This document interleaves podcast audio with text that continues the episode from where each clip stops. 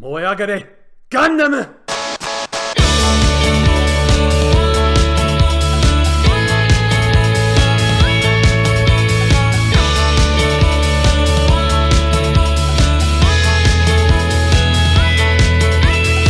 らが見上げた明日の太陽空の雲凍って降り注いだ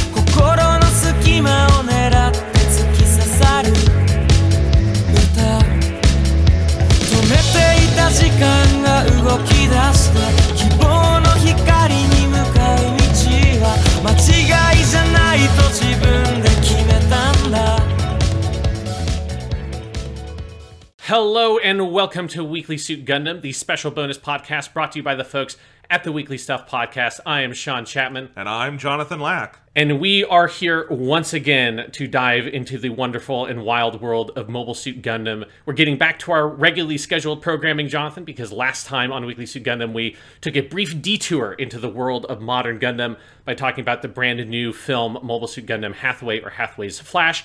But now we're getting back to our proper project of going through the history of Gundam and watching through the series in chronological order because today we are going to talk about the first half or the first 28 episodes, the first two arcs of Mobile Suit Gundam Age. I think a very, very interesting show. Absolutely. I am really excited to talk about this one. And it's a show that has, I would say, not much of a reputation leaning to a negative reputation. Uh, correct me if I'm wrong on that. And I think that's one of the reasons why I'm excited to talk about it and maybe maybe set the record straight a little bit. Yeah, no, it's it's a show that I think in the Western fan base in particular is generally ignored. I'll talk about in our history segment a little bit of the Japanese reception. I mean, to put it short, it was not particularly well received when it came out uh, in Japan. Um, but but yeah, I think it is a show that is very under discussed in the Gundam fan base. It's a show that I liked but didn't love on first viewing, and I think I'm, I'm don't I still wouldn't say I love it, but I'm enjoying it even more. I think on rewatch and kind of appreciating a lot of the interesting kind of perspectives and things that it's taking on Gundam. Um, and I think it's a pretty interesting little show that's doing some cool stuff. I like this show. Yeah, I like this show a lot in places. It is never top shelf Gundam because top shelf Gundam is a really high bar. I do feel like though like when I look at this show and what it does well and interestingly and so different from other Gundam shows, I feel like you have to be kind of a snob to to, mm-hmm. to look this particular gift horse in the mouth. Because just because so many Gundam things are masterpieces does not mean the things that are not masterpieces should be overlooked. Gundam Yes. Age is not a masterpiece, but I think it's a good show. Honestly, the thing I might compare it to most is After War Gundam X yes, in that I think it is a show that tries some really interesting stuff. It's a little more minor key. It maybe does not have the full space to fully realize everything it goes after.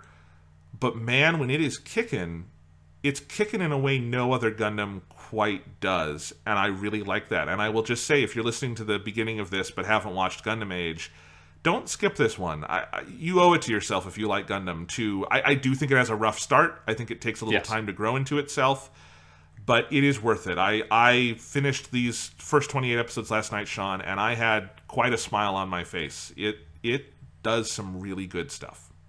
yes. I I'm 100 percent with you, and I'm I'm glad that we're on the same page as being pro pro Gundam Age because it is.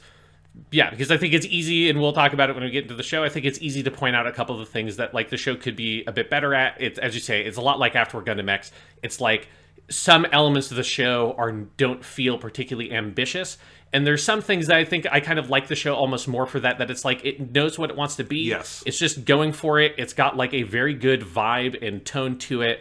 Um, and then I think critically, if you are a big fan of Gundam, um, I think that this is uh, like well worth the watch, and I think it does some really interesting things, like After Gundam X does, playing with the idea of Gundam, looking back on the original kind of handful, the original kind of arc of Gundam shows, and doing some interesting kind of commentary on it, and playing with the characters and the concepts and the themes in different ways. So.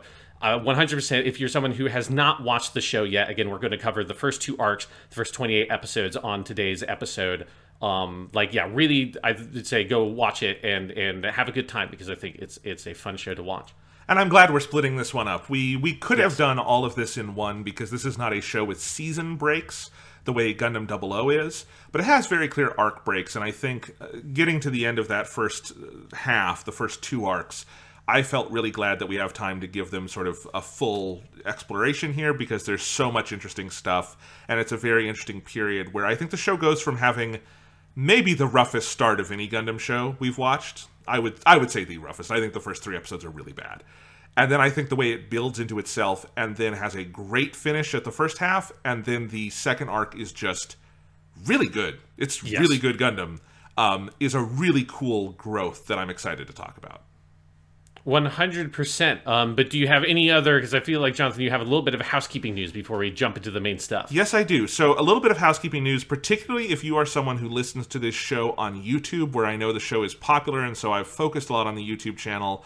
Um, the show is popular enough now that we are getting heat from the copyright gods. Yay! Yay, because in the episodes, I've had fun using Gundam theme songs and stuff, which I don't really know who that hurts. Putting 30 seconds to a minute of a Gundam song on a Gundam podcast where we recommend Gundam for three hours. I, I really, really struggle to know who that hurts.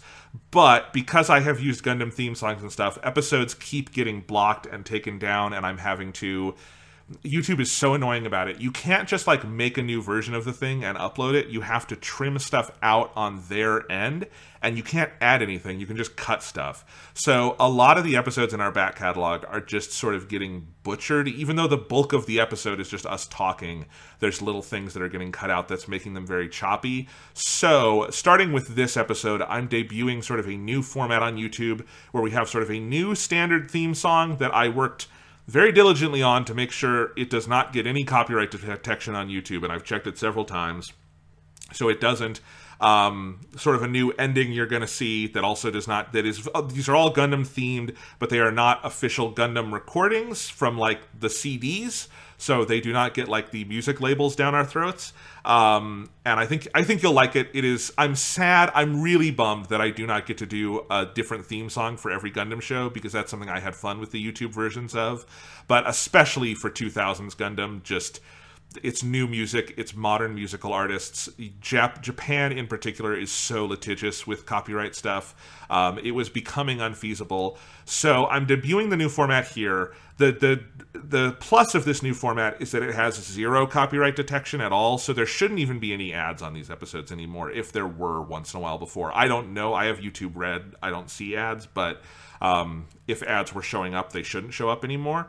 Um, and then what I'm going to do is I'm going back through the first 30 ish episodes, everything up to this point, and I am remaking those episodes. I'm in my files, I'm calling them Gundam like 1, Gundam 2 remastered, just as a joke to myself. They're not that remastered. It's the director's cut version of the Director's podcast. cut. Well, I should say nothing from in terms of our talking is getting cut or altered in any way. Um, it is just some of the stuff around the sides that was causing copyright snafus, and I will be re-uploading all of those. Now, a lot of those videos have a lot of views and comments and stuff, and I don't want to get rid of those. So what I'm probably going to do is once a new one is uploaded, so like let's say Weekly Suit Gundam number one, I have the new version of that up. The old version of Weekly Suit Gundam number one is going to go unlisted, but it's going to stay in a playlist in case you want to see any of the comments, see any of that stuff. That will be there in a in an unlisted playlist because unlisted videos, if they're in a playlist, can still be seen.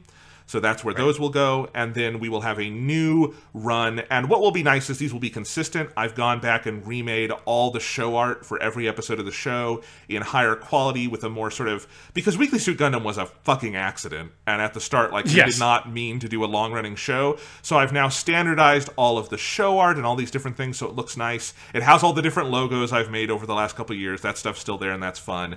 Um, but it will be a more consistent version of all of it. And luckily, because this is a pretty new podcast we've been doing, Sean, I still have all the original assets. I still have all the original audio files and everything that we used. So nothing is going to be of lower quality or anything like that. And it's fairly easy for me to put together. So hopefully sometime within the next two or three weeks. My plan is I will probably render these and finish them and upload them, but I won't push them live until maybe they're all ready to go. So there is not just like a steady feed, but there will just be one day where 30 videos come out and we just repopulate the feed and that will happen very fast. I think that's probably better to rip off the band aid fast than do it a little bit over time. Yeah, and, and that way, you know, if you you know, you can have a weekly Suit Gundam day where you're like, well, fuck, now I got to rewatch all the episodes, get get get get give those guys their view back. Yes. Um. So if you, you want to do that, we'll we'll have our weekly Suit Gundam day, which I don't probably.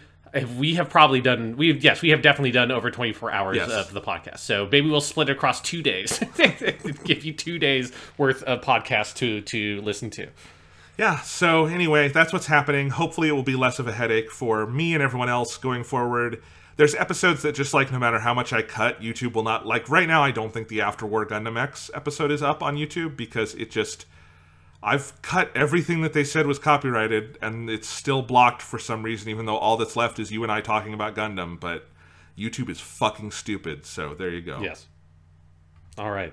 So so yeah. So we'll be updating and fixing some of that stuff, and, and just kind of uh, mo- modernizing the channel for the the the copyright. Um, you know, the the very intensely copyright heavy days of the internet we are now in. Yes, so be on the lookout for that. But in your podcast feeds, if you listen to this on Spotify or Apple Podcasts or anywhere else, nothing's changing, and I will still use Gundam theme songs because fuck these, fuck them. I'm not, I'm not stopping. Yeah, because because they don't give a shit about actual podcast podcasts. They only give a shit about videos. I don't know why, but that's just the way that companies are. Yep. Well, they give a shit about YouTube because YouTube just does whatever they want, and honestly does more than they want. They're so over litigious about it. It's crazy. All right. So let's go ahead and get in now into uh, the discussion proper with Mobile Suit Gundam Age. So let's start with the kind of the history section because I think this is going to be a little bit longer than normal because there is like a lot of shit that goes into how Gundam Age gets made because it's one of the more interesting kind of stories to how one of these comes about because Gundam Age is not solely made by Sunrise, which is the animation company obviously that owns Gundam along with like a billion other anime things that you love. Um, and so most Gundam stuff is just it's just Sunrise using Sunrise people. They maybe sometimes hire directors and stuff kind of outside the norm um, and bring them in. But this is an instance where Gundam Age basically comes about as a partnership between Sunrise and the video game development company in Japan called Level Five. So basically, where it comes from is the uh, sort of CEO of Bandai Namco Entertainment um, at the time, Unozawa Shin, came to Level 5 and basically asked the main guy at Level 5, Akihiro Hino, um, who's like the main, he is both the creator, founder, CEO, and the main creative force and director for most of the products at Level 5. And he came to them and said, Hey, we want you guys to make a Gundam video game make us a Gundam video game. And then Hino came back and said, That sounds awesome. As anyone would do, I feel like if the people who make Gundam came to you and said, Hey, make a thing that is Gundam, you'd be like, Yes, please, thank you very much. Um, but Hino also came back and said, really, what we want to do is to make a TV show, and then we'll make a video game and, and a whole multimedia project kind of based around this TV show. But I really want to make a Gundam because I have to imagine probably Akihiro Hino has probably wanted to make a Gundam ever since he was a kid, looking at, at his, you know, when he was born and stuff like that, and the popularity of Gundam. So what level 5 is for people who don't know the history of the company it's it's not necessarily you know it's not capcom or square enix level but it's a pretty high profile and very successful video game company um, in japan that was founded around 2000 um, it, one of his first games was dark cloud on the playstation 2 um, and then they really kind of hit prominence with um, they handled most of the primary development duties around dragon quest VIII. um, and so they kind of made most of the game stuff there. They obviously partnered with um, the main creators behind Dragon Quest to make that. Um, but that's where they got their big break. And then they proceeded to make um, a lot of franchises that people may have heard of. Professor Layton, which is super popular over here, um, you know, like one of the most popular franchises on the DS. That was a level 5 production. Um, they made Inazuma 11, which is before uh, Yokai Watch is definitely the most successful thing they did. Inazuma 11 is a soccer based uh, kind of video game franchise on the DS that then got spun off into anime adaptations and manga. Like Inazuma 11 is still super popular. You'll still hear it or see it be referenced in a lot of different places. So they hit a lot of success with that. They then also made Ni no Kuni. Um, if people like Ni no Kuni or Ni no Kuni 2, that is also level 5. Um, but in the modern context, and this is post Gundam Age, Um, Yokai Watch is definitely the most successful thing they have made. Yokai Watch is fucking huge in Japan. It is like a massively, massively popular franchise that has made them a shit ton of money. And there are Yokai Watch movies and TV shows and manga and everything under the sun, toys, anything you can imagine. You, there's a Yokai Watch of it in Japan. Um, and Gundam Age is kind of snap dab, smack dab in the middle of, from Level 5's perspective, um, them making Inazuma 11 and that being their big cash cow. Um, and then before they actually make Yokai Watch, which comes out in 2013. So that's kind of where level 5 comes from. Of course, I think Inazuma 11's popularity is probably why Sunrise came to them, or Bandai specifically came to them and said, hey, make us a Gundam thing. And Hino says, we'll make you a Gundam thing, but we want to make a TV show. Part of the concept around Gundam Age comes fundamentally from them wanting to make a Gundam thing that is aimed at a younger uh, demographic. And so the demographic stuff for Gundam has always been kind of weird because Gundam has always hit higher in the demographics than what they have been trying to go for. And we talked about that a lot in the Tomino days uh, specifically because the the demographic that the Tomino era Gundams were going for, talking about Mobile Suit Gundam, Zeta Gundam, Double Zeta Victory, um, those were all supposed to be basically the same demographic that Gundam Age is aiming for, which is your kind of like 8 to 12 ish boy. Like, that's like the prime demo. Uh, the Tomino Gundams did not do particularly well in that demographic, particularly when they were airing. Um, certainly, like if you think of Zeta Gundam, like the the idea of an eight year old watching Zeta Gundam is just like really horrifying because that is not a show that should be watched by children for a lot of different reasons. Well, I mean, it would bore them to tears in part because of like the politics of it. Like Yes. it's a very talky, like heady show. Um, Yoshiyuki Tomino is good at so many things, but he is emphatically terrible at making shows for children. He Yes. he constitutionally cannot do it. Yes, um, but he's very good at making shows for like an older teen and young Yes. adult audience, which is where the Gundam popularity really came from, and that's kind of part of why Gundam's popularity was such a slow burn, is because it utterly missed the demographic it was aiming for. But through word of mouth, eventually it started gaining that kind of cult following among other people who were still watching children's shows, and they were like, "Oh my god, this is not just a kids show. Um, this is this is actually really good." Um, and they're like eighteen or twenty are and stuff like that. Oh my god, is that ten year old holding his mother's severed head in a helmet? yes, exactly. It's like you Yeah. watch the first episode, it's like, oh god, the the main heroine's entire family gets blown up by a fucking explosive in the first episode of this show. that doesn't seem like it's for kids.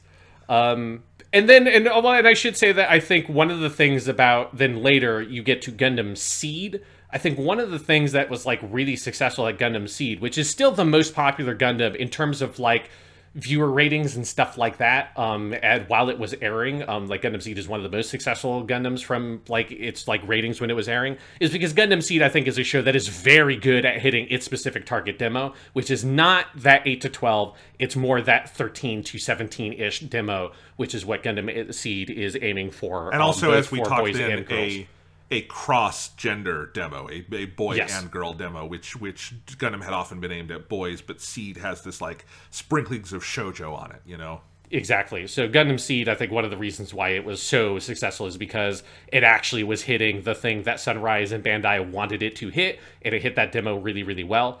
Um, and so Gundam Age is their attempt to make a show, for, a Gundam show for kids, is like the the simple way to put it. Um, and I think there's a lot of things that go around that. So I mean, the show itself, like just to like emphasize the point that that is specifically like what it is designed to do, is the show was announced in um, CoroCoro magazine, which is a magazine that is like a kids magazine.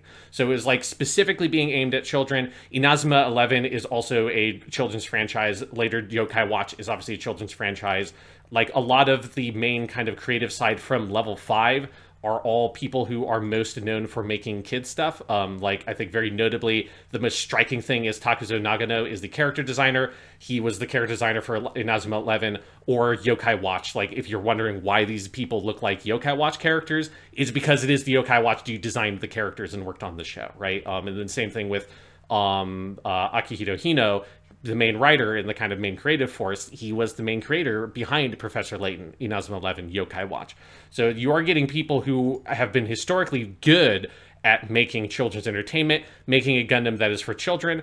And one of the reasons why they were doing this is because Bandai and Sam- Sunrise saw that the popularity of Gundam amongst that demographic, which is obviously one that if you're a toy company, you want to have like a tight grip on. They saw that Gundam wasn't super popular and was following falling in popularity amongst that demographic. So they wanted a show and something and like a game specifically to kind of shore up those issues and kind of like make something that was more aimed at that market um, rather than the market for Gundam that they had, which was some teenagers and stuff. But at this point, a lot of Gundam fans, particularly like um, fans of the original stuff, you know, they're all like old. They're like the dads and stuff that are still making Gunpla and stuff. So they wanted to to shore up their demographics and make Gundam age for that. And that's I think an important thing to understand in terms of when you look at Gundam age. Some of the things it's trying to do is sort of bridging that gap.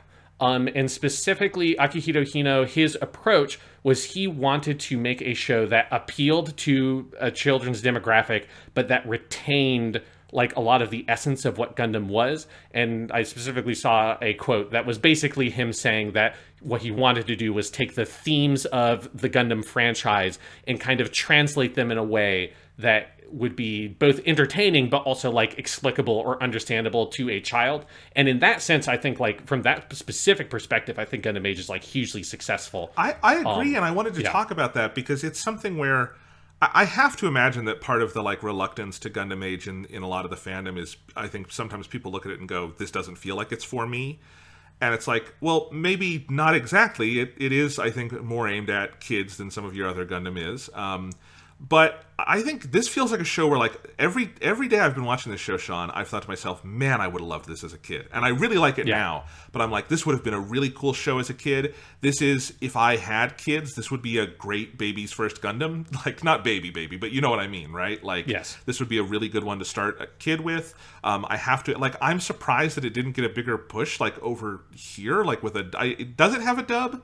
I forget if this one has a dub. Mm, I, I think actually, I think it does. Okay. Yes, uh, yes, it does. But this feels like something that could have been big on Cartoon Network or Nicktoons or something, and and I don't know. It, it's something that I do think this show is successful at that, and that does not mean it cannot be enjoyed by adults. You know, I I hate to break it to all the Avatar fans. Avatar's uh-huh. a kids show, and Avatar yes. starts as like an aggressively little kids show, and I know it gets more mature over time, but like just because you like it, it doesn't stop being a kids show, and it's okay to like a kids show.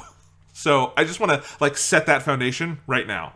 Yeah, it's yeah, that's like true of like really good kids entertainment can be is good for everybody, but it's still made for kids. And that's like yes. Pixar movies, Disney movies, like all of that is children's entertainment. And even if you're like 30 years old and you go see the latest Pixar movie at the movie theater, like you should you should understand that like this is fundamentally not made for you but it can be really well made and you can enjoy it regardless whether or not you're the intended audience. Yeah or like let's use a, a really good example here.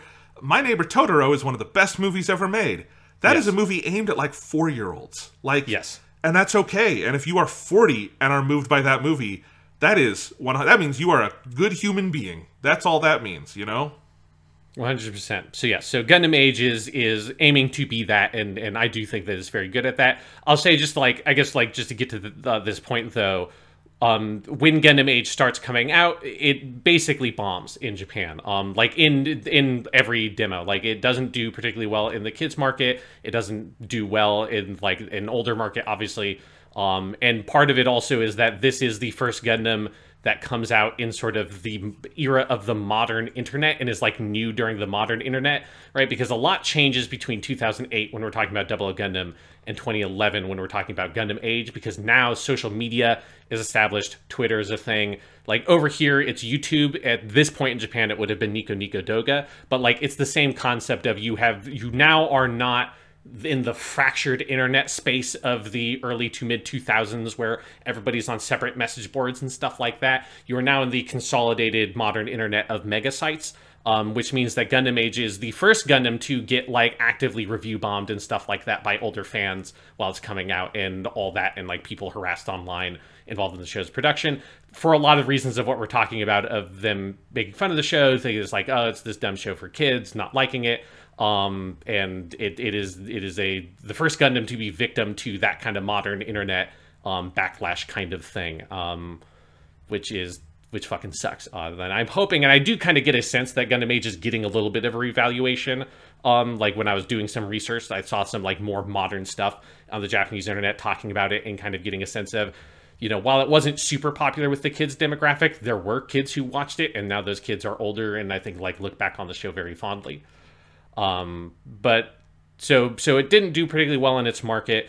But the other thing with Gundam Age is that it was never designed only to be a TV show. It was a multimedia project. So there were manga adaptations that were coming out at the same time. Those were also coming out in uh, uh, manga magazines that were aimed at like a younger audience. Like it wasn't like a Shonen Jump audience. It was in a CoroCoro magazine and stuff like that.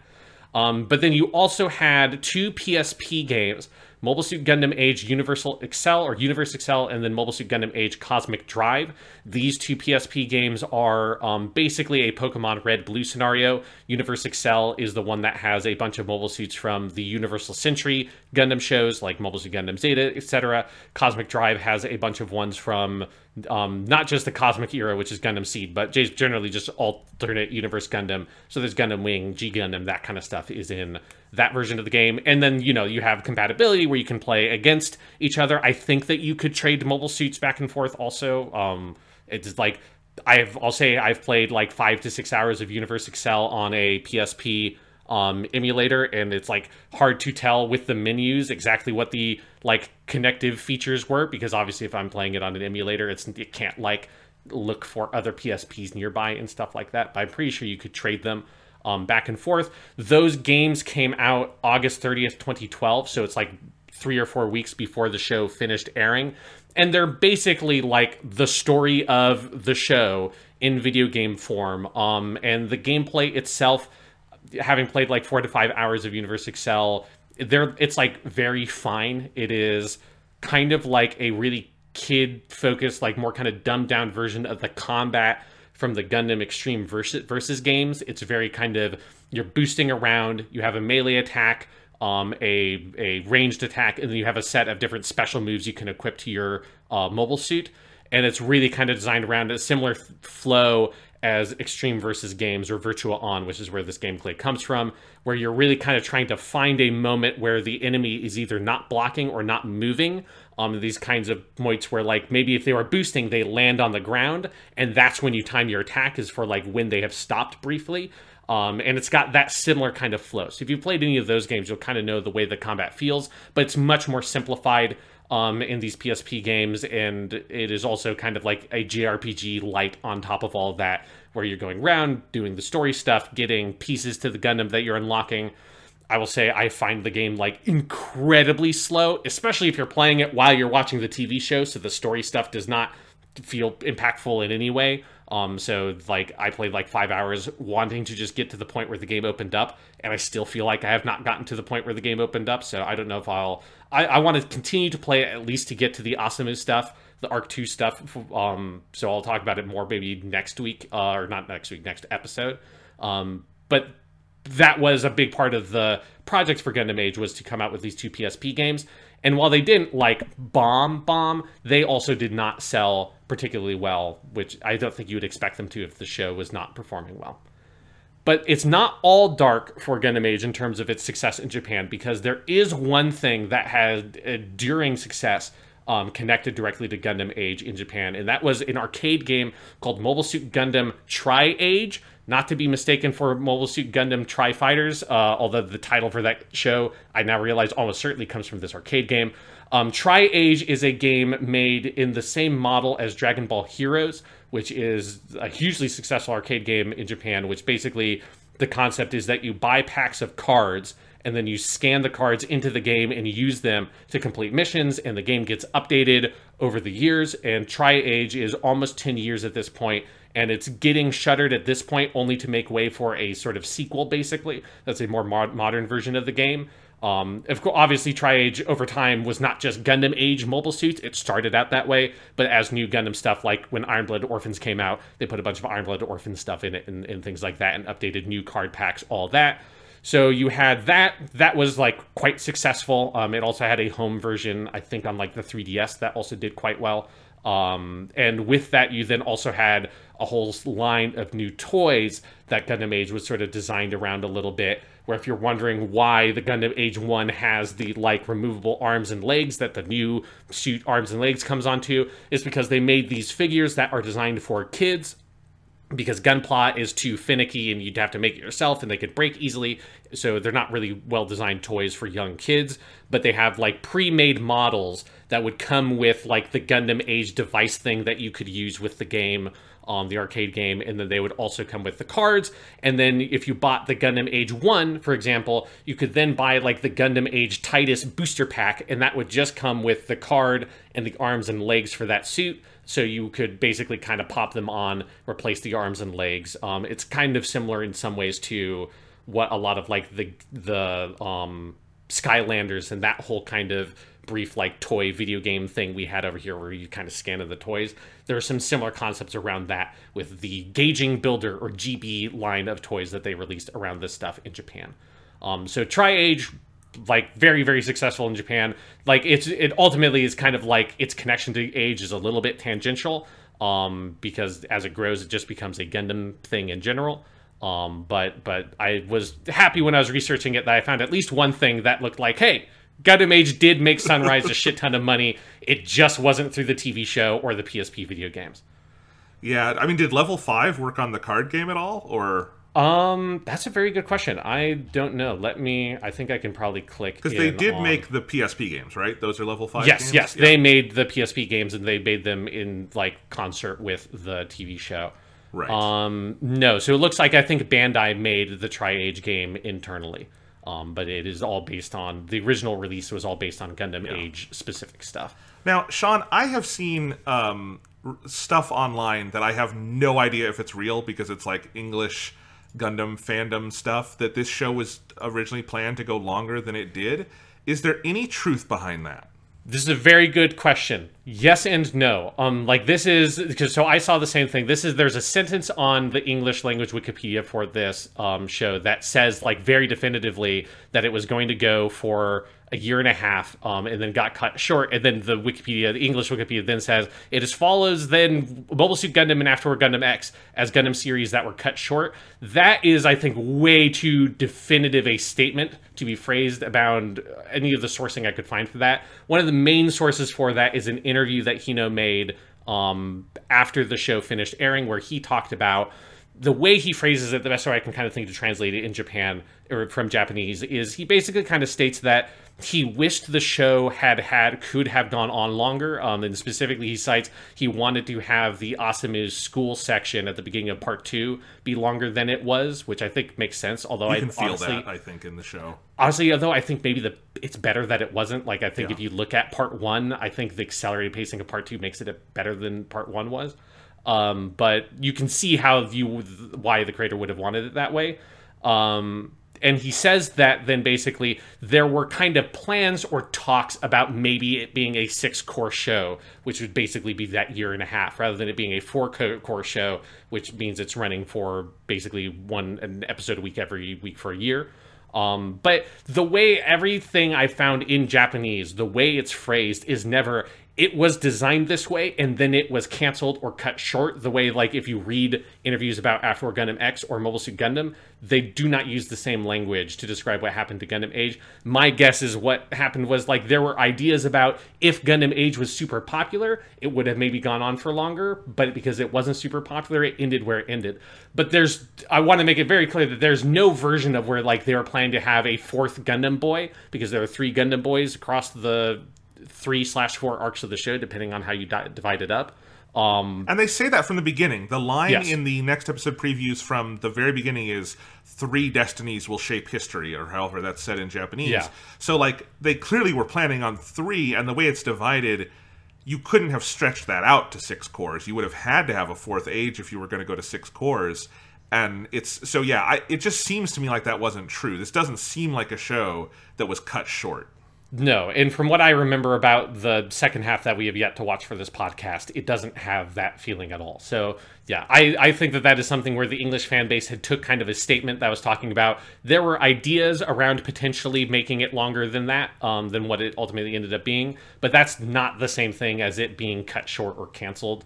Um, Yeah. like I yeah, I my ongoing just assumption with the show is that that is not an accurate reading of how it went from a, a business perspective. Because also, like, Sunrise has never made a Gundam show that goes longer than a year. That's Yeah. not how it works. They like that would have been a really big like change of like the status quo to go more than four cours. They've never done it. Yeah, it, it would be the only, again, the only reason you would do it is if the show had been hugely popular. And there are shows that do that that are specifically in that younger demographic. Right. Like, I think one of the main reasons why this show, people are wondering why they did the two season thing in Double O Gundam and kind of split it, where it is four cours total, but it's split across two shows with a major time gap between them in terms of production. I think the reason why they went back to the more traditional Gundam thing of we're going the full year, one week. I think there's only one time where they had a week in between episodes, like in like the 40s or something. There's one gap. Other than that, it was like clockwork, no recap episodes, nothing. One episode every single week for 49 weeks. Um, the the reason why they went back to that is that that was and still is a fairly common production model for shows for that younger demographic in Japan, like Yokai Watch and stuff like that. So, Right. um, I think that's why it's kind of structured that way. Um, I think there's the last thing to talk about, I guess, very quickly. Um, a couple of the other people involved in the production. So you have, as I said, Akihiro Hino, who's the main dude from Level Five. He is the writer for uh, Gundam Age, and more so, more so than for any writer for any of these, he is the writer because he's both credited as series composition, which is like kind of like the head writer of the show.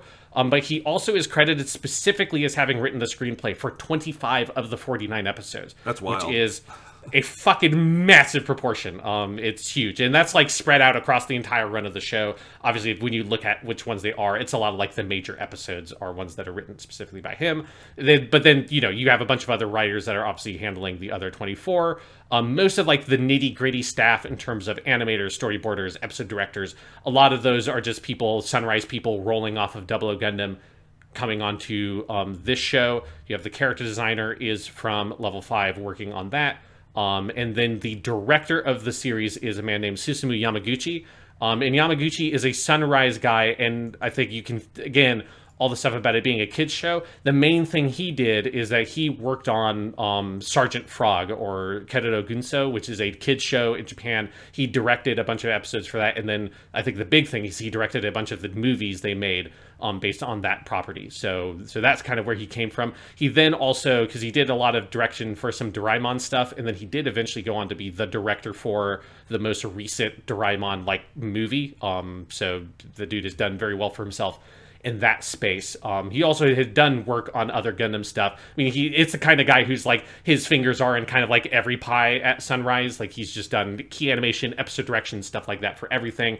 But the main thing that was more his like projects that I could see looking at his credits is uh, Sergeant Frog, and so I think that's the clear reason why he was kind of moved onto Gundam Age to direct um, this series.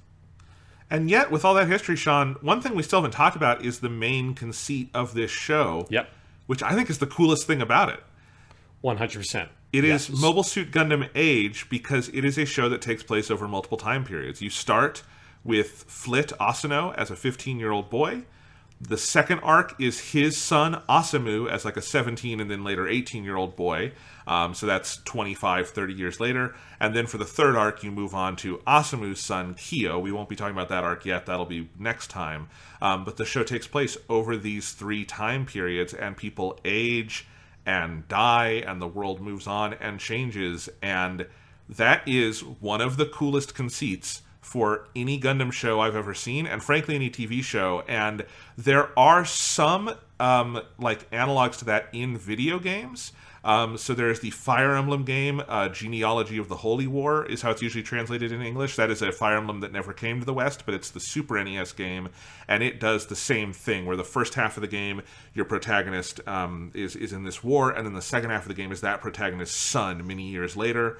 Um, Fire Emblem, the GBA game, and its sequel do that. Um, the the GBA game that we got over here was the prequel to a game called the Blazing Blade or something like that, and that is where Roy Mm-hmm. comes from, and Roy is the son of the character in the original game.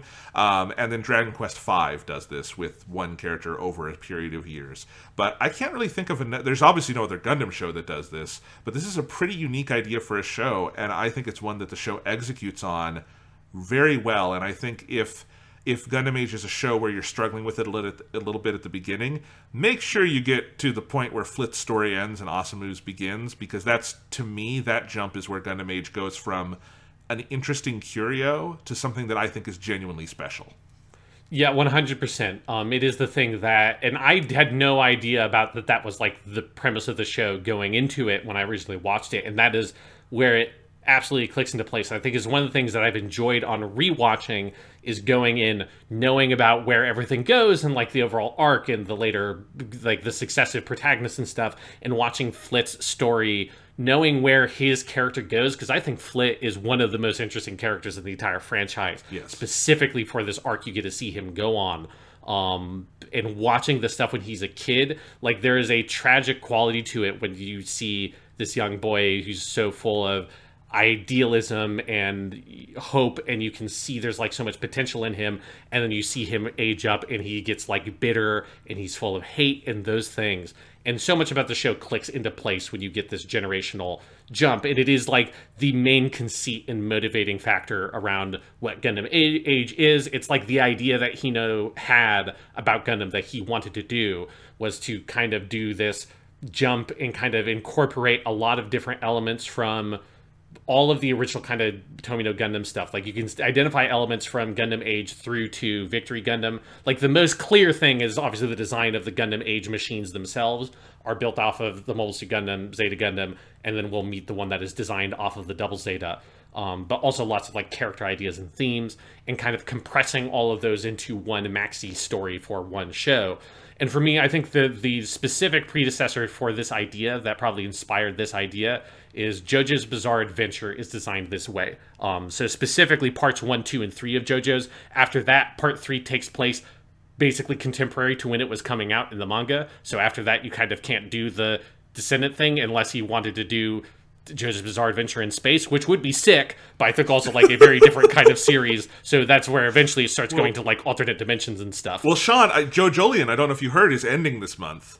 Um, the current Oh, JoJo wow. manga. Yeah, it's it's finally after ten years, it's ending. So maybe, maybe soon we'll get JoJo's Bizarre Adventure dot dot dot in space, In which would be fucking yeah. great.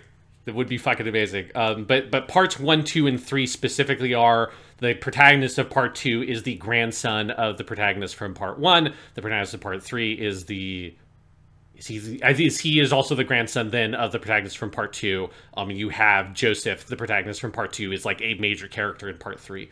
Um, and that was one of the things that when I watched JoJo's Bizarre Adventure hooked me on that show, and I watched that before I watched Gundam Age, was that concept and like how cool it is and how interesting it is to see the show kind of refresh itself refresh its cast. It almost reminds me of like the same feeling I get watching like Doctor Who and the way that that show kind of reinvents itself and gets to bring in new ideas and new characters and stuff um, with this frequency that kind of really helps the pacing. And I think that's one of the reasons why Gundam Age, of the shows that are the like, you're just going one episode a week for a fucking year, I think overall Gundam Age has some of the best pacing of any of those kinds of shows because it is able to refresh itself. Um, because you know, Mobile Suit Gundam gets it, but Mobile Suit Gundam also got cut short like seven episodes, so it might have had a bunch of pacing issues in that closing phase. Like Zeta Gundam has all the weird stuff with with Romery at the end. Um, Zeta Gundam has it in pockets all over the place, like with the Moon Moon stuff. Um, and then certainly you get stuff like Gundam Wing and Seed and Seed Destiny that just kind of flounder in terms of pacing and large stretches.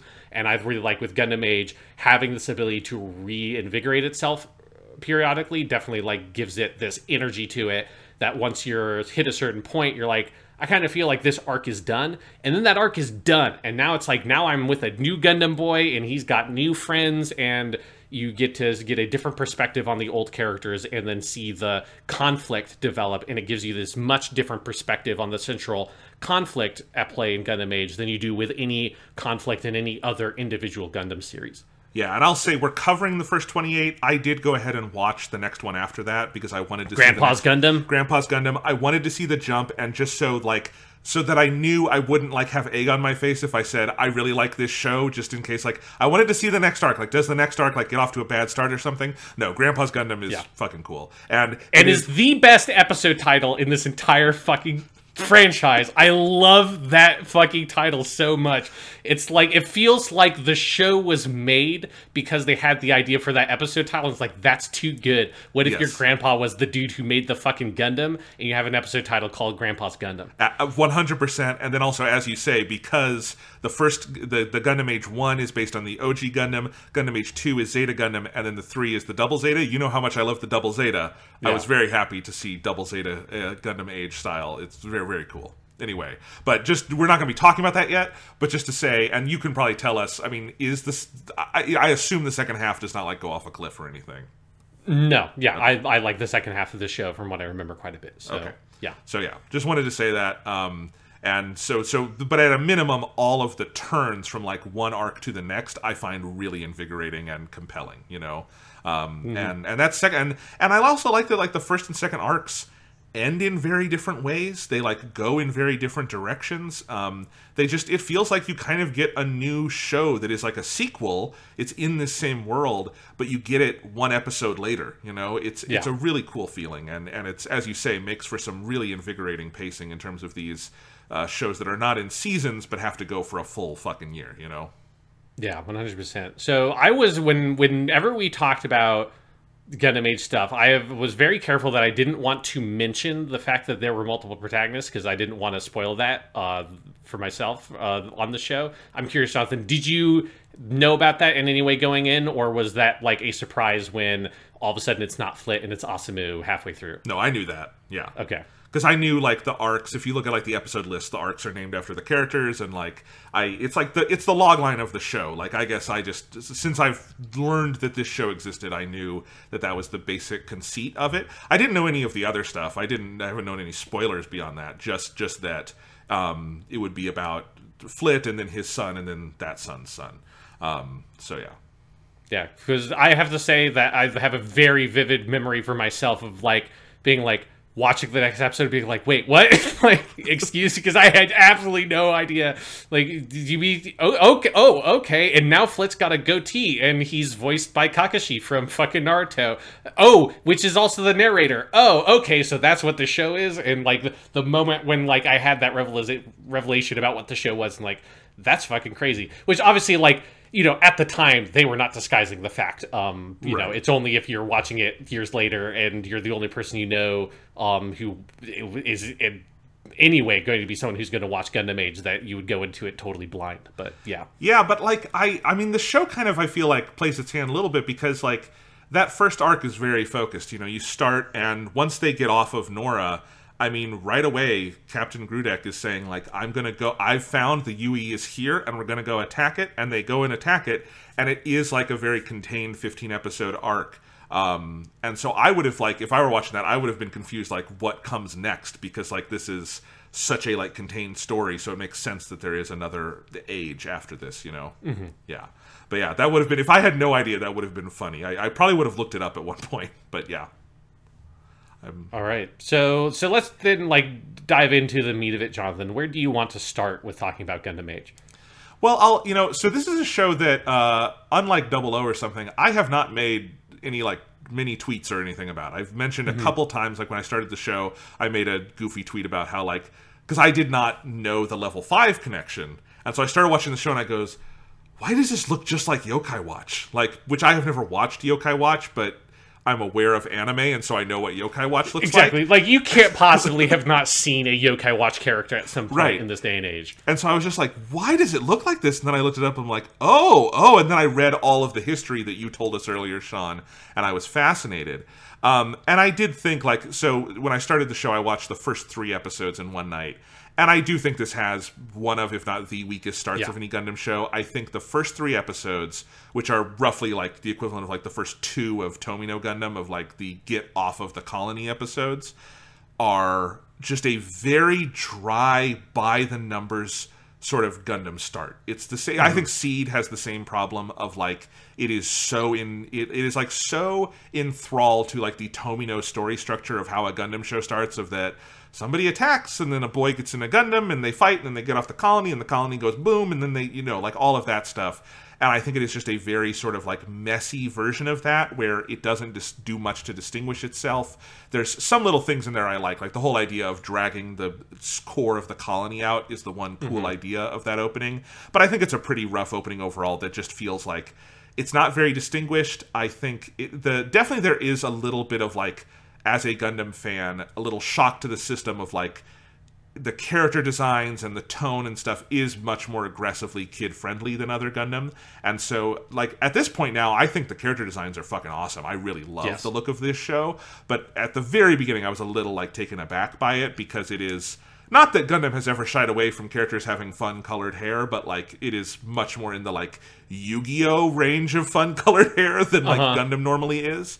Um, and so I just took a little while to adapt to that. But I have to say, episode four is the one that starts with Wolf in the shower talking about how much he loves himself.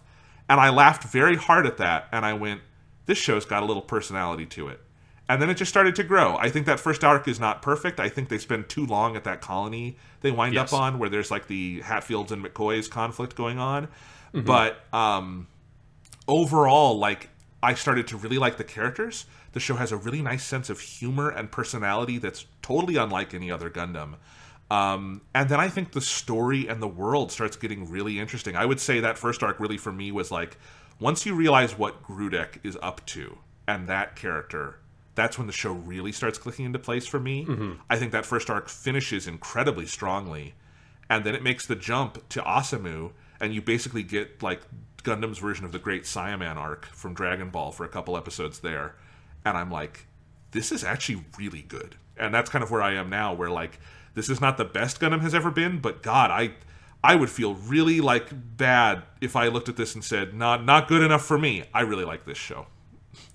Yeah, yeah, and I think it is to go back to the After War Gundam X comparison we made at like the very beginning of this episode. Um, it it, it has that similar like kind of like chill vibe overall that Yeah. Gundam X has that I really love. I think part of what sets that for me is that I really really adore. I don't think any of the openings live up to it after this one, but the first opening, which is Asue or For Tomorrow Yes. by Galileo Galilei, um, the the Galileo, the man who dropped um, a bowling ball from the leaning tower of Pisa, because that's what historically happened when he invented gravity. Um, he also then lived for hundreds of years and wrote the song. Um, but it's such a great, super chill fucking opening, and I love it so much. And as soon as I started watching the first episode, because I was a little bit hesitant coming into Gundam Age, because I just like was kind of unsettled on my feelings on it, because I just remember liking it, but not remembering a lot of details about it and coming in being like, and I know that like it's got a kind of bad reputation, and I then came to learn that like it bombed super hard in Japan. I mean, it is like by far the worst performing Gundam in Japan, even compared to something like After Gundam X. Like this one bombed super hard. Um, so I came into it kind of knowing some of that stuff, and then as soon as that song starts playing, I'm like, no, this show is fucking fun. It's a good time. It's got a lot of that Saturday morning cartoon energy that was a little bit more like in that G Gundam space, but it also is much more of like a Gundam ass Gundam than G Gundam is, which Yes. has a couple of Gundam y kind of ideas with the environmentalism, but it's mostly just its own thing. Um, G Gundam's main idea is that it's cool when giant robots dress up like different countries Yes. and quote different Hong Kong action movies. Like, I love G Gundam, but its aspirations are different.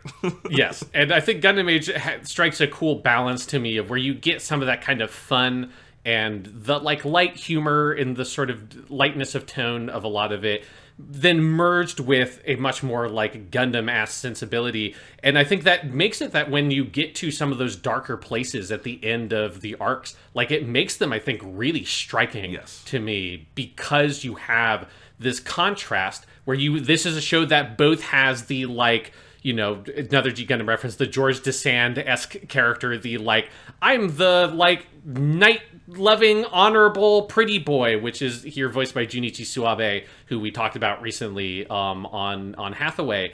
And it's like that's such a kid show, like an kids anime type character archetype, and you've got um, Don Voyage, which is an all-time great kids show character name, Yeah. and his lackeys who have their catchphrase where Don Voyage will say something, and they come in and say, "Yes, Don no you tori desu," is like, "Yes, just as the Don says," um, and they have that whole dynamic, and then like five episodes later. Don Voyage sacrifices himself in that like fun, jokey, dumb catchphrase that you would see in like an episode of Pokemon is my reference point for like a Saturday morning Japanese anime kind of thing. Um, which I don't think actually is Saturday morning, but is like the Saturday morning cartoon concept uh, over here. Like that kind of jokey line is then recontextualized as like this like diehard loyalty those guys have to Don, like that they will take with them like to their death, aiding him in this attack. And that's like the last time they say it, and then they die, and it's like there's something to me that is actually super effective about Yes. those two elements, and I think there, um, I think there are ways in which in a different show it could be somewhat discordant having those, but I actually find it particularly on a rewatch when I know like more of like the bulk of what the show is doing, like especially around Flit when you know where they're going to go with the character in part two and stuff. Like it, it, I think it's like highly synergistic. Those two elements contrasting each other and kind of building on each other throughout the show. Oh, I mean, like this show takes death more seriously than any AU Gundam. Maybe just than any AU Gundam other than like uh-huh. Double O. Like, I mean, because Seed, Seed does, but then Seed Destiny just brings everybody back to life and people survive nuclear explosions.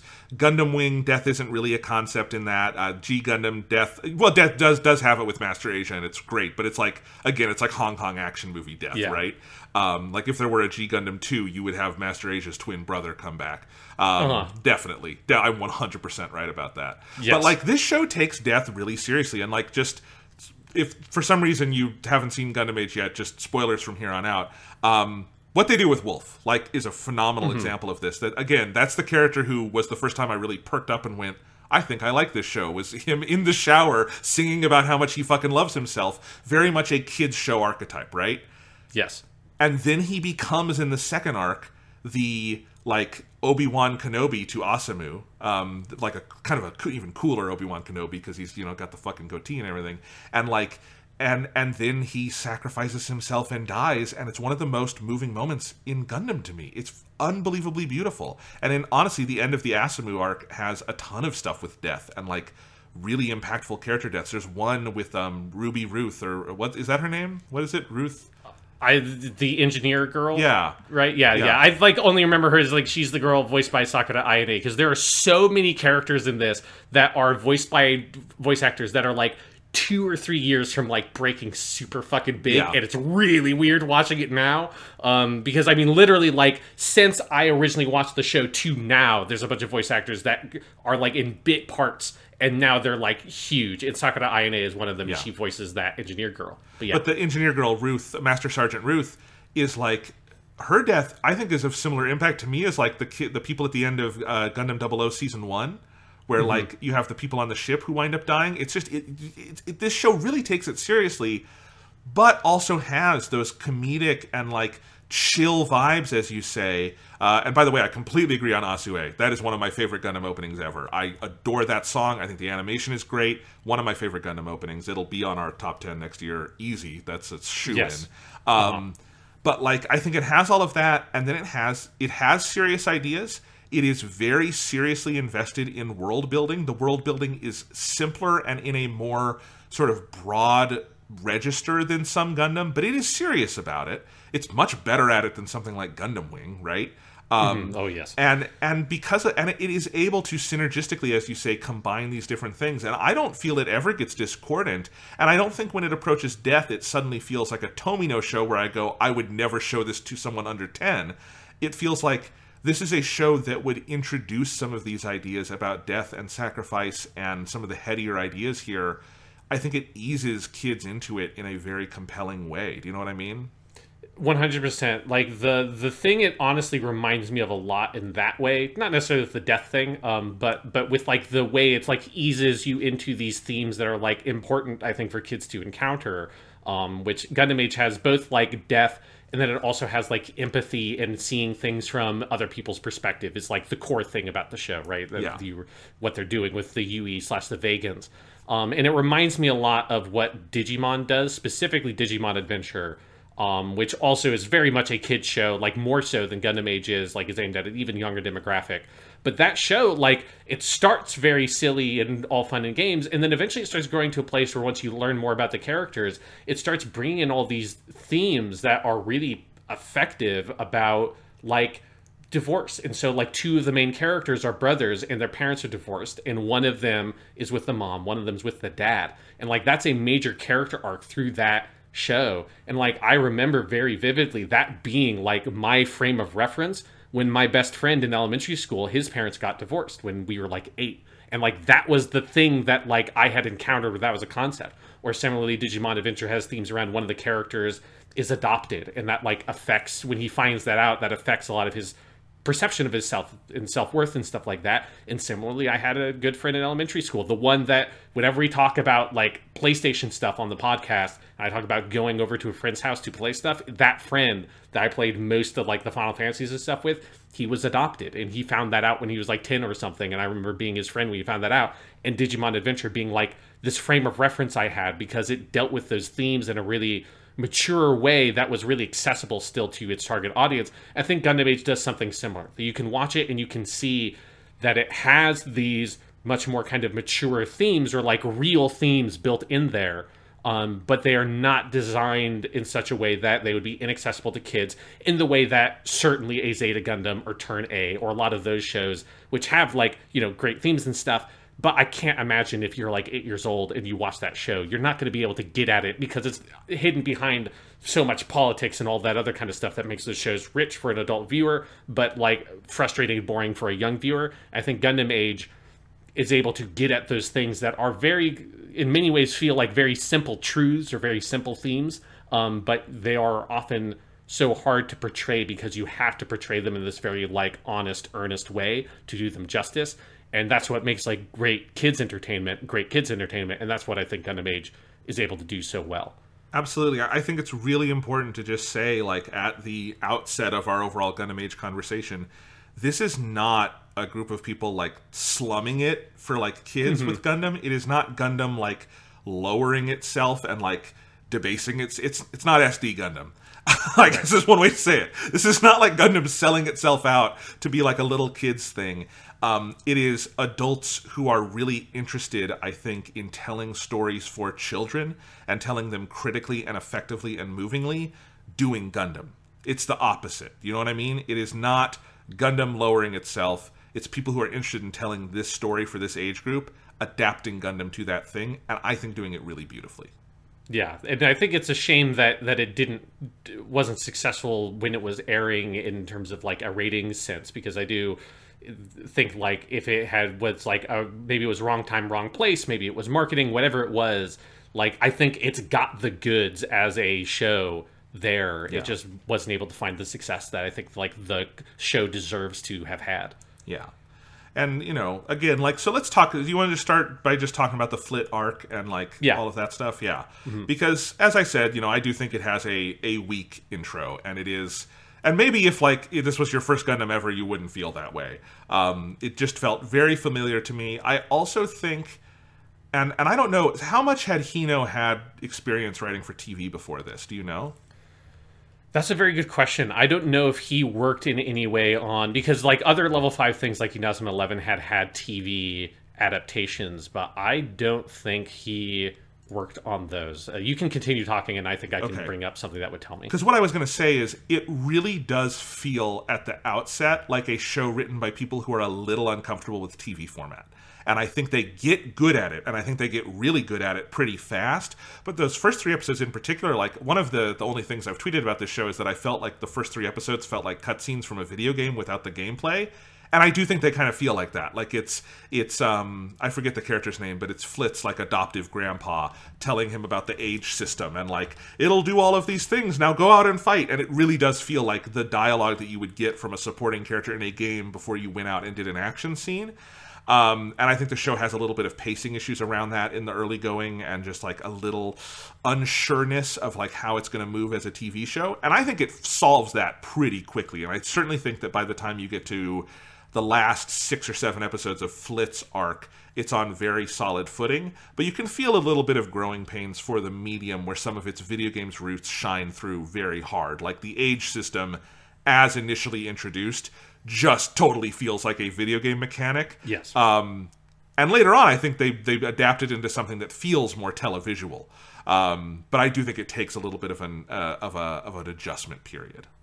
Yeah, I, I absolutely agree that that it and and it like and I think it does kind of click into place when you play the game that it does feel like it started from that place. And looking through his credits, this was the first thing that he had done like certainly it was the first thing that he was like the main writer on. Um he maybe like like it looks like he maybe wrote like a script or two for an episode here or there but most of his credits on anime stuff before this point is more just like original story planning supervisor that kind of thing not actual script writer. And then after he did this then it looks like he took charge and like did a lot more active um, direction and series composition, that kind of stuff on Yokai Watch and those things that came after this. But he didn't do a lot of direct work on most of the Inazuma 11 things, certainly the ones that predate Gundam Age. So I think that you are identifying that, that it does, I think that's a pretty good read that I think his roots as a writer are fundamentally in the world of video games and like that's i think why the opening feels so much like a video game is less because he was making it for the game because again i think it should be stressed it is not a thing where they were like trying to make both at the same time and give both equal weight from his perspective like everything you see of him talking about it the thing he specifically wanted to do was make the tv show and that is the thing that came first and had top priority and the game was the thing that was like based on the tv show but it was just in production at the same time. But the tv show was the main thing. And so i think it, it is that thing of building in some of those ideas and systems um, in the world building and the kind of like the mechanic sense of how this is working um, and having those ideas, but not. I think I think he maybe struggles as a writer to find a way to sort of introduce them smoothly without relying overly much on the like formula of a Tomino Gundam in the opening. Because yes, um, I think that opening is very slow. Um, it feels like almost kind of like perfunctory in a way. It's like it feels like a thing that has to happen for the story to begin, but it doesn't feel like the heart of the series is kind of in it and in some ways, I kind of feel that way also about the the um, the whole feud, the feud colony kind of uh, section of the story, which is better, um, but has a like has hardcore Moon Moon vibes. You know, it's very much like it's the we did a like episode of Star Trek in Gundam kind of thing of like, well, we land on the colony and there's the two different groups and there this there there is importance to the overall themes about that there has been wars between humans and that those wars have consequences and they stick around. Like I do think you need some of those ideas here, but the show like languishes in that section for too long. It's too many Um, episodes. I, I don't think yeah. there's anything wrong with its conception or story or characters because you already mentioned Don Voyage and, and his underlings and some of those characters who I really like. And I think there's some, like, I think Flit does a lot of coming into his own as a character Mm-hmm. in this section. Um, and Emily, too. Uh, the, some of their relationship is really good. But it is too long. It is too many episodes. It, as you say, languishes there, I think is a good way to put it um, because it really does start to click into place after that. Um, I can just imagine a version of, like, the Flit arc that's 11 or 12 episodes, but all the same Yeah. story being much better. Yeah, because the Flit art is fifteen. The Flit arc is fifteen episodes, um, and then Asamu's is twelve, and it and it kind of feels like maybe that ratio should have been reversed. Like I think you could do a little bit more with Asamu and a little bit less with Flit, um, and I think that the pacing would have maybe like worked a little bit better because I just think it, Yeah. yeah. there's not as much space of stuff that you need to do with Flit there. Um, there are a couple of places um, that I do want to point out, like so in between that kind of opening three episodes and then the Fardain is the name of the colony that they're on. Um, you've got you have the White Wolf episode, which, as you've identified, Wolf Enneacle is just what a great fucking character. Um, I think we'll we'll do a deep dive into him in a little bit. But then you also have an episode I really like a lot, which is number five, Demon Boy or Mashonen, um, where that's where you're introduced to Desil, and I think that's an episode that like is I think that's for me more even so than Wolf's introduction. That's where um, I remember getting to this episode the first time I watched it and feeling like, okay, no, there's like really something here because I th- think that character of Desil, particularly when he's a little kid, is super creepy and very like memorable. And I think you kind of it it starts hinting at the darkness that Gundam Age has in it and like that other side of the show without fully diving into it yet. Um, and I do want to give a quick shout out to the voice actress that plays the kid Desil. Obviously, they replace her with a, a, like a guy when Desil ages up but uh, the actress is Aihi uh, Takagi, um, who plays Desil, and we have heard her before because she is also Feldt in Double O Gundam, and there are no two totally different Wow. sounding voices from an actress than little like evil new type boy Desil and like super nice, very quiet, um, kind of somber, uh, you know, like communications officer Feldt. Um, I was very surprised when I saw that that that's who that actress was. Yes, that's very funny. No, I, I actually agree that um, it was the it was the introduction of Wolf that struck me in that episode. I don't think the White Wolf episode itself is like a great episode, but Demon Boy I think is the first really strong episode Gundam Age has overall, and I agree that one was definitely like a okay, this, this I'm interested in this now, definitely. Yeah, and, and Desil is just such a like a good, awful fucking little Yes. motherfucker. Um, it's just that character that you love to hate kind of concept. Um, Well, and in the early going, like this show is so awash in mystery through the Flit arc because Mm-hmm. we don't know what the UE is, and we don't know what Desil is, and we don't know what these like new type powers are. And I do think another thing that I think is it makes the whole arc feel too long is that we go. It's not until episode fifteen that like we learn what the UE are. It's not until Mm-hmm. I think it's not until then that we learn what an X rounder is, and like we get all the uh, explanation of that stuff. And I do think it maybe takes a little too long for some of those mysteries to come out in the open. But I do like some of that stuff as it goes along, and I think the Demon Boy one has has some good stuff in there. Yeah, absolutely. Do, do we want to just like dive in and talk about a little bit of like the UE and how they're used in Arc One because I think it's such like a fascinating piece of the show, and and this was the thing that if you remember Jonathan Yes, before we watched a Awakening of the Trailblazer, you asked me, so this is the only time that alien stuff happens in Gundam, right? And I gave like this very non-committal answer to that question because this is the exact thing I was thinking of. Like, it's like, well, technically, yes. Awakening of the Trailblazer is the only time that there are actual straight up fucking aliens in Gundam.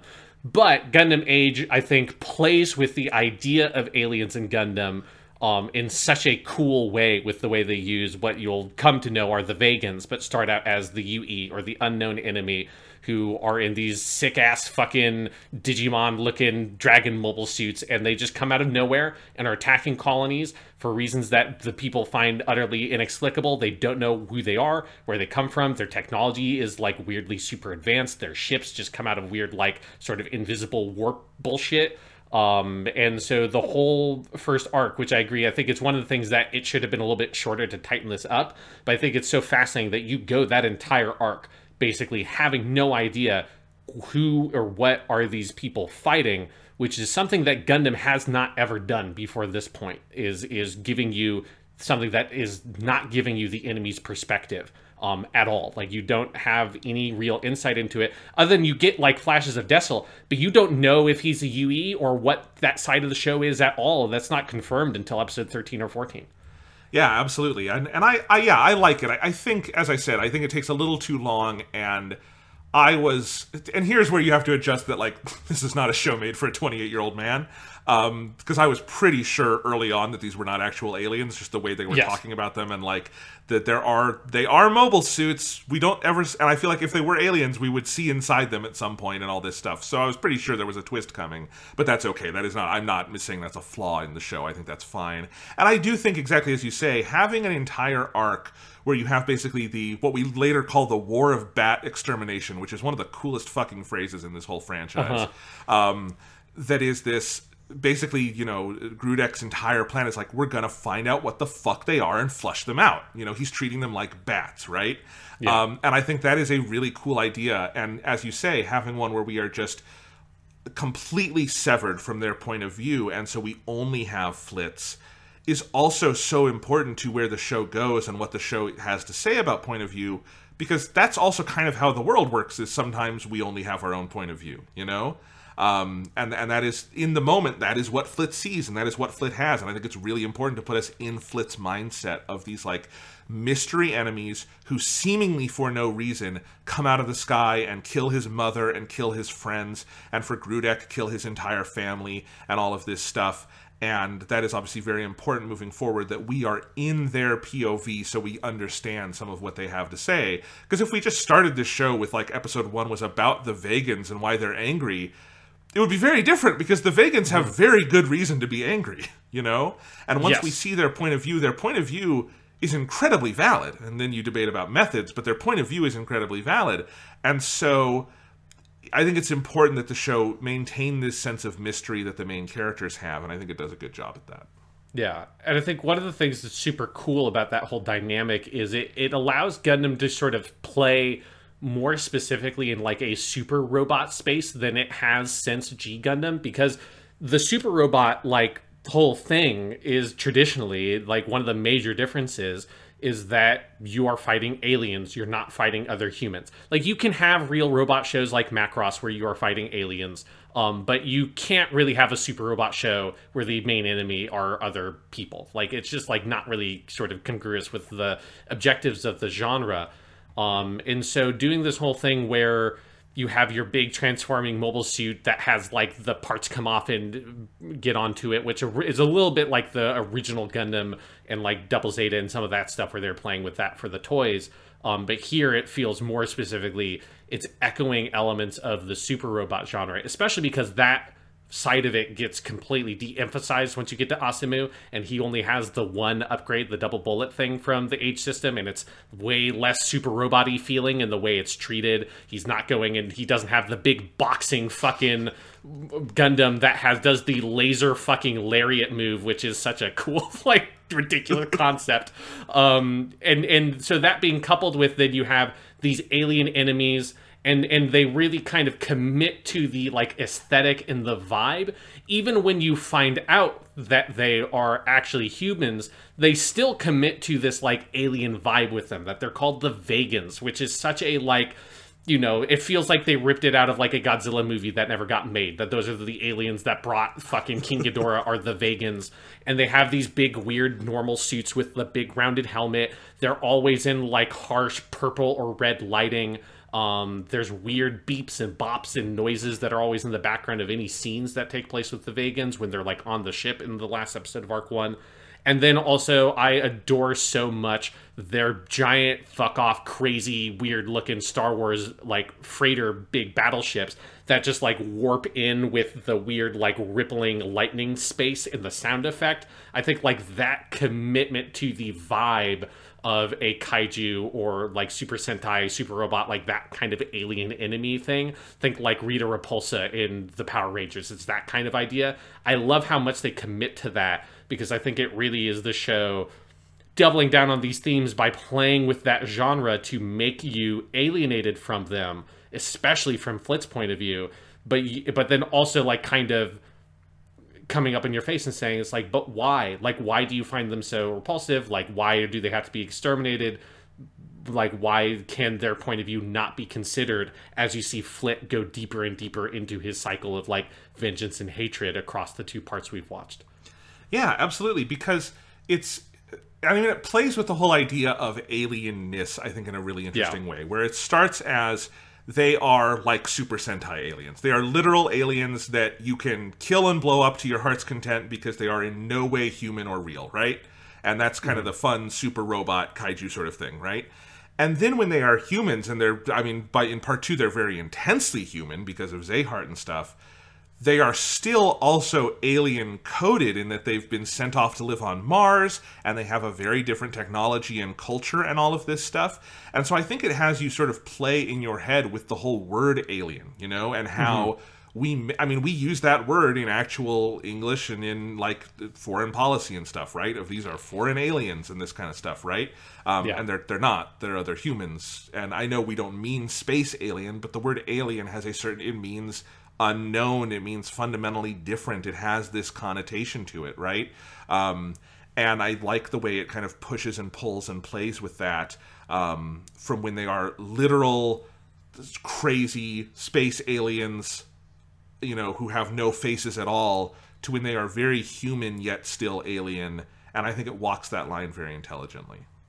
Yeah, and then then obviously they'll like continue to develop that in the second half of the show because it's sort of it's as as they're peeling back more and more of that curtain, going from utterly faceless UE unknown enemies to the Vagans to you know learning more about them, which is such a cool dynamic that the show is playing with. It also feels like a very um Tomino Gundam kind of idea in like the long term that like off in space, space noids will become something different, right? Yes. Um, you certainly get to that when you get to like Crossbone Gundam and stuff, where we go off to Jupiter and see just how fucking weird those Jupiter people are. Um, that yeah, like if you go live off in space long enough, you kind of are alien, right? um, it's an interesting way to think about it, and that like for the Vagans, Earth isn't this like convenient homeland. It's it's literally Eden. It is. They keep using that term, especially as we get through the second half. Like it is this promised paradise that they've never glimpsed. I kind of like that. It's almost biblical. It's like the promised land, you know? Yeah, because they've had to live in a Martian fucking hellscape for God knows how long. Yeah. That yeah, a place that like you can just breathe and has trees and all that kind of shit probably seems pretty nice. Yes. I, and I do like that, like, part of why I think I suspected the UE were not what they seemed is because they also call the government in this show the Federation, Uh-huh. the Renpo. And it's like, well, that's never good. That's never, there's no incarnation of Gundam where the Federation is just like, it's a great government run by good people. They're always hiding something. Yes, they're yeah, they're always weird fucking backstabbers. And you do get like little intimations of that through part 1 where through Grodek as he's investigating um like he straight up tells I forget who he tells but he tells the character at some point like the Earth Federation knows what they are. Um Yes. and I and so like it's clear that he knows that there's like something going on and he doesn't really I mean, from his perspective, he doesn't care what they are. He just wants to kill them um, and get revenge. Um, but but yeah, it strongly. I think I think you are meant to understand relatively early on that there's clearly something more to them. That they're not just literal space aliens.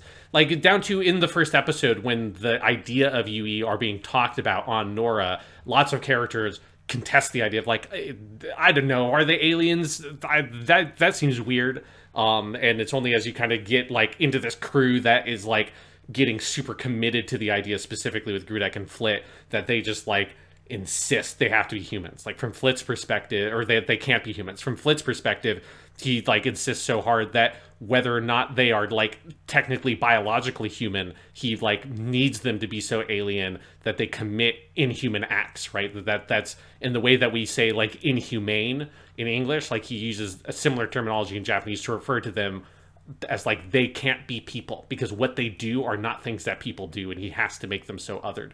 Yes. And it's it's one of those things where for me watching this the you're seeing it the second time. For me watching it the first time, I really remember that line from Flit and I remember thinking to myself, is this the show presenting a naive idea itself in saying that it, you can only do these things if you are so inhuman? Or is it Flit being naive and we will come to see that? And it's very very very much Yes. the latter. It is the show is 100% aware that what Flit is saying is scary and wrong. And that is a path that he is walking down and it is like Flit being like a cute yokai watch looking boy who's like, you know, this like strapping like 14 year old with like blue, cool blue hair and a cool yellow jacket is a total Trojan horse for what that Uh-huh. character actually is, you know? One hundred percent, and and yeah, let's let's let's dive into the flitness of it all with this first arc because I I think that Flit is just such a fantastic um character, and part of it is that he he you know as you say he strikes this very good like young like hero in a kids show kind of thing. Um, he's clearly like uh, modeled lightly off of Amuro. He's got a little bit more of that kind of like engineering kind of thing that Amuro likes to tinker and all of that. Although Flit is also presented more as like he's also the boy genius, right? Because he's the one who makes the age system. Um, well, the, so he like makes the age builder. The age system is something he inherits from his family. Um, but you have all that, and he's got his tragic backstory about his mother being killed, and he's got his like, and I need to become a savior because the Gundam is a savior, and and so in part one, I think they are like trying to present that very straight facedly as like Yes. this is who this character is. He wants to be a savior, and his mission is to like to fight the UE the, that are evil, and they killed his mother. Um, and I think that they do such a good job at like even you know on first watch i think you can see those signs very clearly that oh this show is d- playing with this. It's going to do something with these ideas. But it still i think does such a good job of making him likable and you really wanting to you see so much potential in him as the other characters do. And like you have something in you like there is something about you that you can change things. You brought these two sides together because you have this like clarity of action and that like uh, only a, a kid can have that's that's bringing us together in this very Tomino protagonist way. Um, and then as you see those things turn and get darker near the end of Flit's arc, um, and his confrontations with Desil, the loss of Yurin, like pushing him over the edge, and you seeing how deep that hate goes and that it is truly hate. I, and then obviously then you get the big time jump and you really see what has happened to him as he's grown older there's such a powerful sense of tragedy to his character here of of you wanting him to be the thing that he sees in himself um wanting him to be that savior that thing he's striving to be and being so sad that like nobody is there who's in a position that can set him straight because his role model is Grodek, who is on the same wavelength as Flit, and and they in fact have like the least amount of like friction between captain and Gundam pilot in like indie Gundam show because usually there's a lot of friction between those two roles and between Flit and Grodek. Very quickly they fall into a routine where they're like they are the two people on this ship that are fucking committed. When Grodek says, We are going in and I will go in on myself by myself, I have to, none of you have to come with me. Flit is the first person to volunteer, and he would have been the first person to volunteer in episode 13 as he would have been in episode 1, because he that is the character he is. And seeing that like again, especially on rewatch when you know that this is what they're really doing with the character, it's really effective and very sad. It's a stretch of the show I'm actually excited to rewatch one day because, for the exact reason you're saying, Flit, uh, everything about where he goes makes me more excited to kind of go back one day and see where he was and reevaluate those episodes. Because, as you say, it's clear you can see watching it where this is, or you can at least intimate where some of this is going to go. But I do think one of the whole uh, goals of Arc 1 is to present the world on Flit's terms and show it to us, show the world to us through his eyes. And so, how he sees the UE, why he becomes the way he becomes, where that hate comes from. And then, when you switch perspectives, he looks very different, not just because it's 30 years later and he now has a sick ass beard and everything, but because we're seeing him through another person's eyes. And the world just is different through someone else's eyes, you know? Um, Absolutely. and I think it does a really good job presenting that. And I think, yeah, everything you said about Flit, totally true. He, I, it, it's a great straddling that line of him being like straight up this kind of character from this kind of show, while also intimating that there's more to it that we're going to go with later. Um, I think the vocal performance by Toyonaga Toshiyuki as young Flit is phenomenal. I think it's a really, Yes. really good character performance. Um, obviously, Inoue Kazuhiko as the adult Flit maybe will get more attention because it's cool and badass and everything. But I think it's really key that we have that young version that is so full throatedly performed and like articulated to us as any Gundam boy is, even though we're going to go with him through his entire life, which makes him one of the most interesting and special Gundam boys, frankly, because there's no other character we follow to this degree, you know? Yeah, and and I do think it's key that they commit to him like the child version of Flit so hard that like you can envision the alternate Gundam age that is just his story as being still a kid and and like you know obviously not him like and it just being him being a hateful like vengeful motherfucker but him growing and changing while still being in that traditional Gundam boy age range. Yeah. you can see that version of the character very much because yeah because uh, Toyonaga voices him so great. I want to shout out that voice actor plays a character I love to death. Um, he plays Ryugamine who's one of the main characters in the show called Durarara um, that is a big like ensemble kind of piece. Um, but he plays sort of a similar kind of character only but that doesn't grow older but a character that has kind of these different sides to him that on the face of it is very kind of warm and very kind of like normal protagonisty, but he's got a lot of darkness to him. Um, and I can feel a lot of like that performance in Flit, only it's a little bit younger and more earnest. But he's a really good, um, really good actor, and I think like he just knocks all this stuff out of the park. Particularly when you get those last couple of episodes, and Flit is so like truly desperate, and like the the like combat like shouts and cries he gives are so like gut wrenching. You can feel how much that last stretch like truly haunts him um, Yeah. by the performance. It's a it's a great performance for I think what uh, halfway through the show at least is already one of my favorite Gundam boys ever. I Yeah. uh, this they're they're on quite a roll here. This and Double O being back to back in terms of your main Gundam boys. Setsuna and uh, and then Flit here are are two all timers definitely. Yes, one hundred percent. Yeah. So, and again, I, I think when I say, you know, the, the show presents the world through Flit's eyes and on his terms, that's where all the other stuff you're talking about comes from, Sean, of like having it be a little more super robot because that's kind of the show he believes he's in, right? And I love that by the end, part of what makes the final couple episodes of the Flit arc feel like such a fucking gut punch is that he's not in that show and we were not watching that show and we were never in that show. He was never going to be a savior because that's impossible. No gundam boy has been a savior like that you know? No one is able to thread that needle perfectly. Um, no one can thread that needle perfectly. And people will die and it'll be messy and you're not going to be able to just stare your enemy in the eye and completely dehumanize them and feel no guilt for what you do.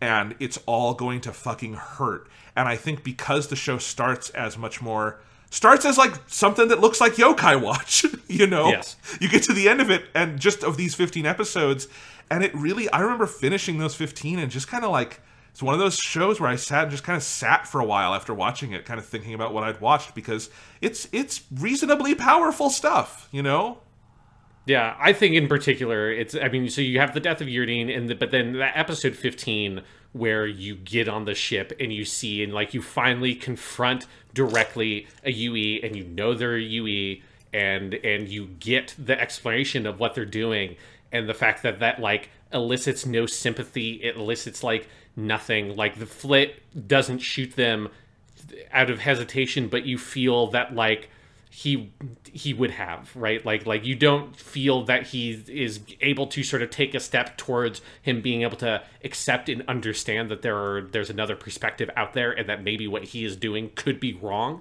from a certain point of view. Um and and just seeing that and Grodek um his relentlessness and and his vengeance um I just think that that whole sequence is so striking where you finally get that reveal um and but it like elicits no change in the characters you've been following and it's just very tragic I mean, with Grodek, it's particularly chilling because it Yeah. he like he's polite enough to let them finish talking, and then he murders them. You know, and it's like, and there is no hesitation there. And I, Grodek is a phenomenal character. Let's talk about Grodek.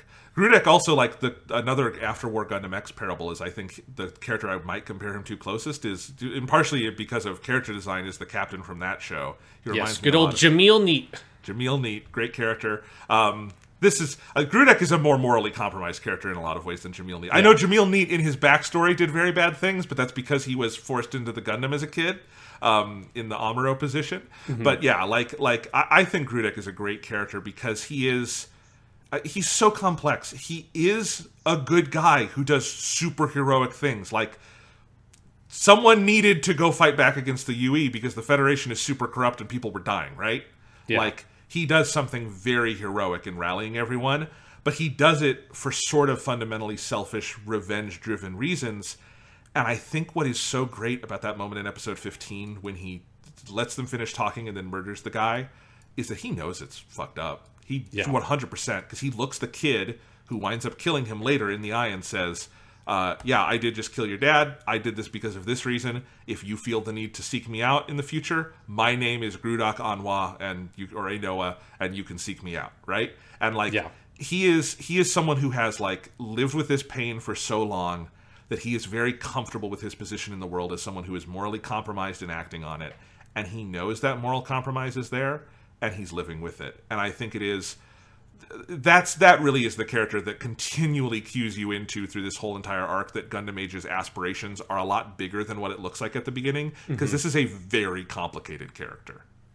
Yeah, and, and and you just you have that whole early piece that I think is like that one piece that like kind of hooks you early on of him like you're not really sure what the fuck this dude's up to, right? So he he's he stops the um captain of the diva, the ship, who's like the proper captain of the diva, who's going to just abandon the colony because it's like this isn't fucking my job.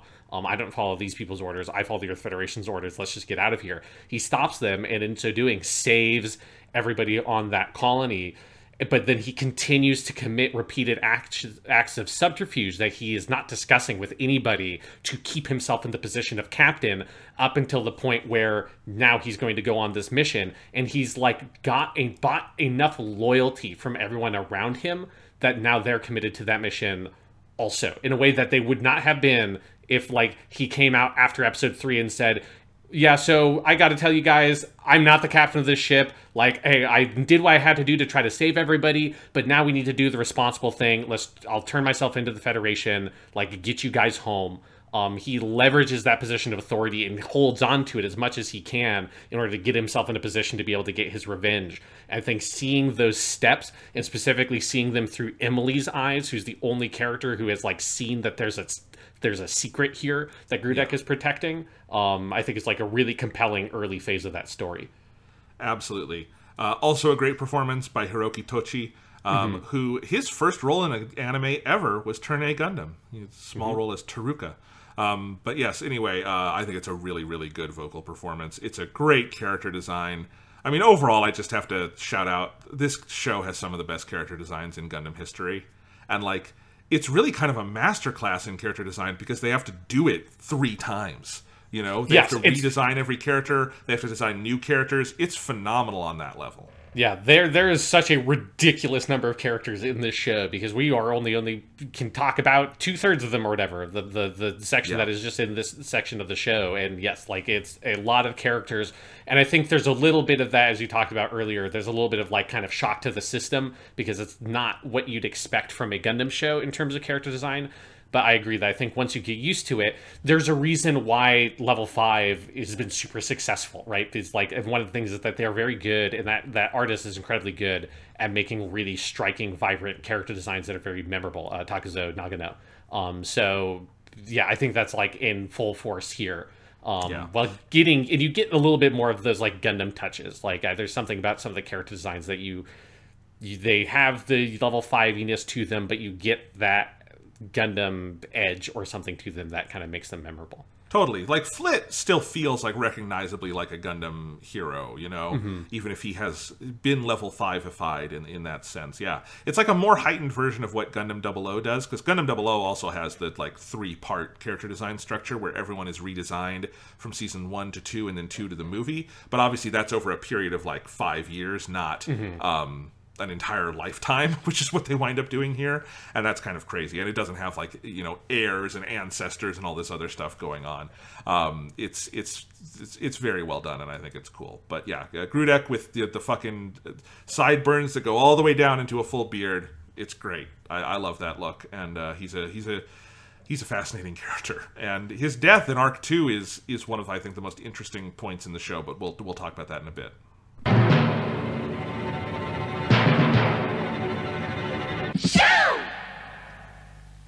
What other characters sort of we talked about Flit, we talked about Grodek. um, in in part one. Uh, do we want to mention? I think I think I'm a little curious. I'm curious if if Arc three changes my mind on this at all about the sort of role of the the sort of main female characters in this uh-huh. show because I like Emily a lot and I think she's a good character within a certain archetype but then I was a little disappointed to see that Romary in Arc 2 is the exact same thing. And from what I've seen of Arc 3, it seems like it's the same thing again. But that seems like a weakness of the show. I don't know if Arc 3 changes my mind on that. Yeah, I'll say that I think that is my biggest issue with the show. Um, and, and this is, I think, another thing that it, it kind of inherits from JoJo's Bizarre Adventure is that it's like interested in having the female characters up to those female characters having babies and then like they're just kind of gone because particularly with like emily is like such a major character in, in part one like Romary's like she's important to part two but she's not like front and center a bunch of episodes like emily's such a big part like so much of that first arc is about her trying to pull Flit away from the path he's walking on Yes. and not being able to do it.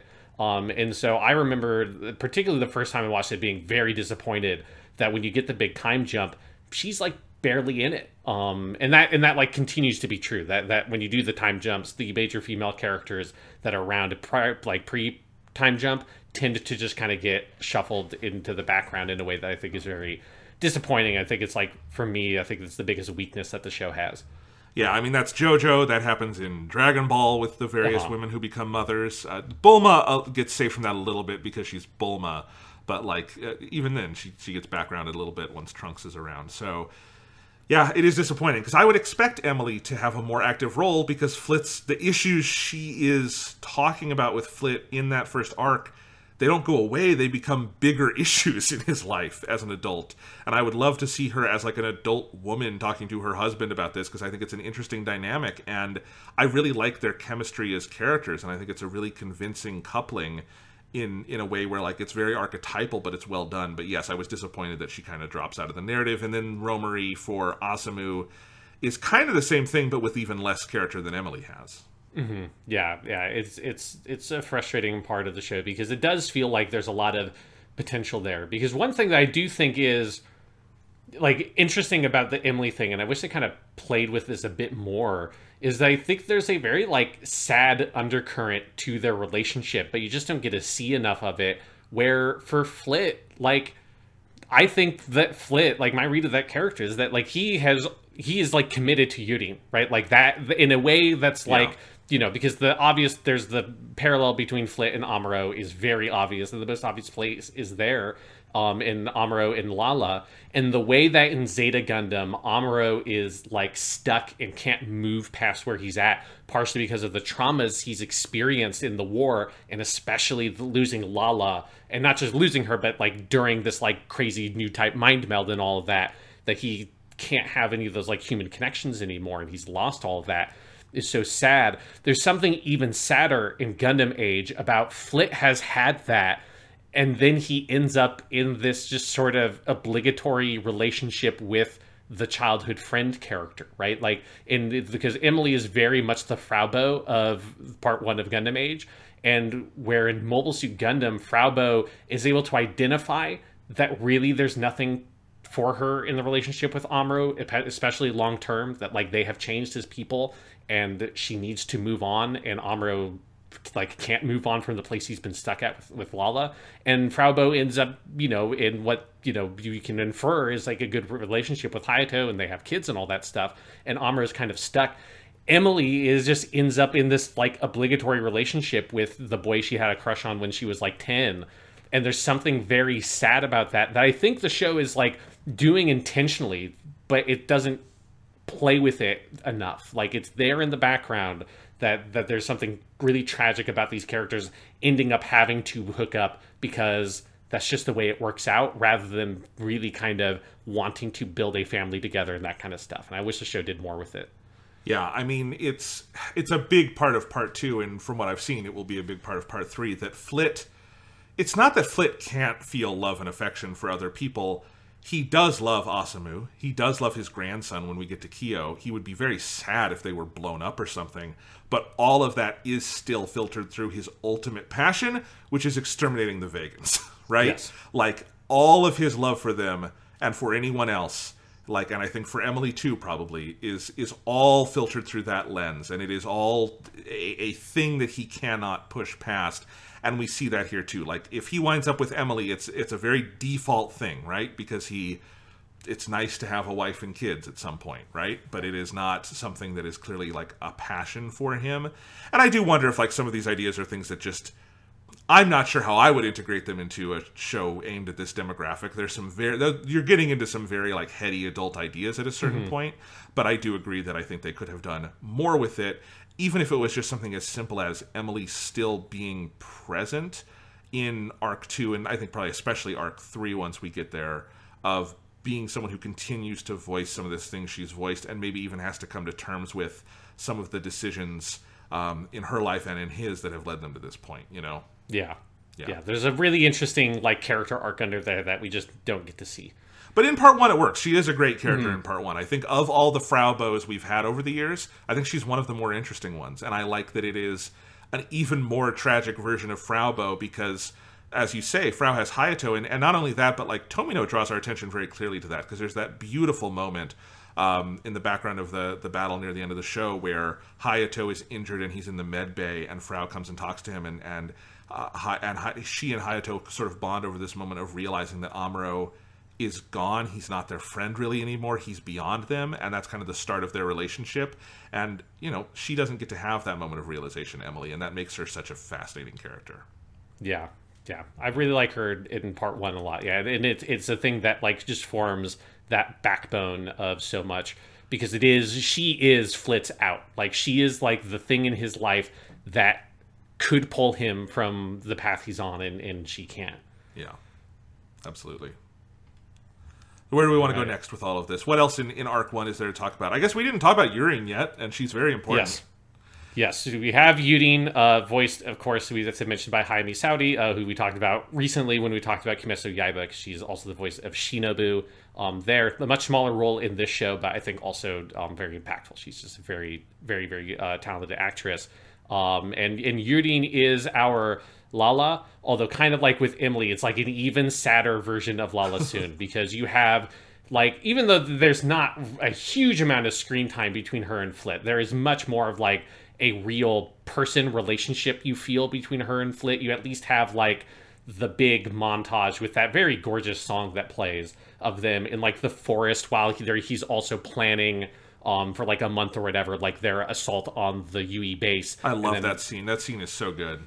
Yeah, and so you get this like real relationship, and you know you get all the backstory of Yurin that she lost her family. She's kind of just been shipped around back and forth between people. She's ultimately been adopted by this guy on this colony, and coincidentally runs into uh, Flit there. And then for her fate to be just like she's just like put into the fucking new type or in this case X rounder grinder and chewed up. And so much so that like she doesn't even pilot the mobile suit of her own will. She's just used as a weapon by Desil which feels like you know, I don't know how intentional the commentary is, but there is this sense of like commentary about Gundam's over reliance on that specific character archetype. Whereas, like, now it's not even just like they're being manipulated or whatever. This is like she is just ripped away and against her will used directly as a weapon and as like ornamentation as this like flowery Gundam for Desil's mobile suit. And there's something about that, like the imagery and the construction of that narrative point that I find is like very powerful. Um, that obviously then culminates in her Lala Soon esque death. Um, that that you know rebounds throughout this the sequence and and and affects Flit very directly. No, it's very powerful, and I agree completely that I I wouldn't be surprised if like that was on Hino's mind as like a very conscious commentary on where Gundam has evolved to because Lala is is still the gold standard for this because she's the most complex and fleshed out version of it, right? Like Lala is an adult woman who has made like decisions around this and there's a lot of manipulation around there too, but like she is much more self-assured and like conscious of her own choices than uh, Yurin ever gets to be, right? Because Yurin has these powers we I think we sense she doesn't fully understand. Um, like she knows they're there and she knows how to use them, but she does not fully understand where they are, what they come from, or any of that kind of stuff. And then, as you say, she is shoved into this mobile suit. She is thrown out basically just to torture Flit, right? And then Desil kills her brutally, and then it is uh, Flit being broken by this, and like it is the thing that like kind of awakens him to the brutality of all of this, and it is the thing in his life that he cannot it's the ultimate like thing that he cannot uh, reconcile right? It is the thing that there's like so little logic to all of it to him that it leads to him like the answer is you can only dehumanize the Vagans and exterminate them all. Um, and i think it's a it's a good use of that character type um, in gundam. It's it's not the most memorable character character we've ever had because there's been lots of good ones in this type but i think in terms of its narrative use really really well done Yeah, and and I do really like the the mobile suit they put her in. It's like so like memorable and striking. This like weird. It's so ornamental. This weird kind of pink flower that she's just in. That that Desil kind of parades her around in. There's just something like vicious about giving the most tragic character the most like flowery, girly kind of mobile suit, like generically girly Yeah. mobile suit you could, um, and just like dangling her in front of Flit. Um, especially then it also being done by like this six year old little kid, Desil. Like it's just such a you know, you can understand why it hits Flit as hard as it does because it is like such a fucked up scenario that that he is in that that he can't make sense of. Yeah, I mean it's it's so beyond fucked up, and that whole time you're also wondering like, what the fuck is up with Desil, right? Like Yeah.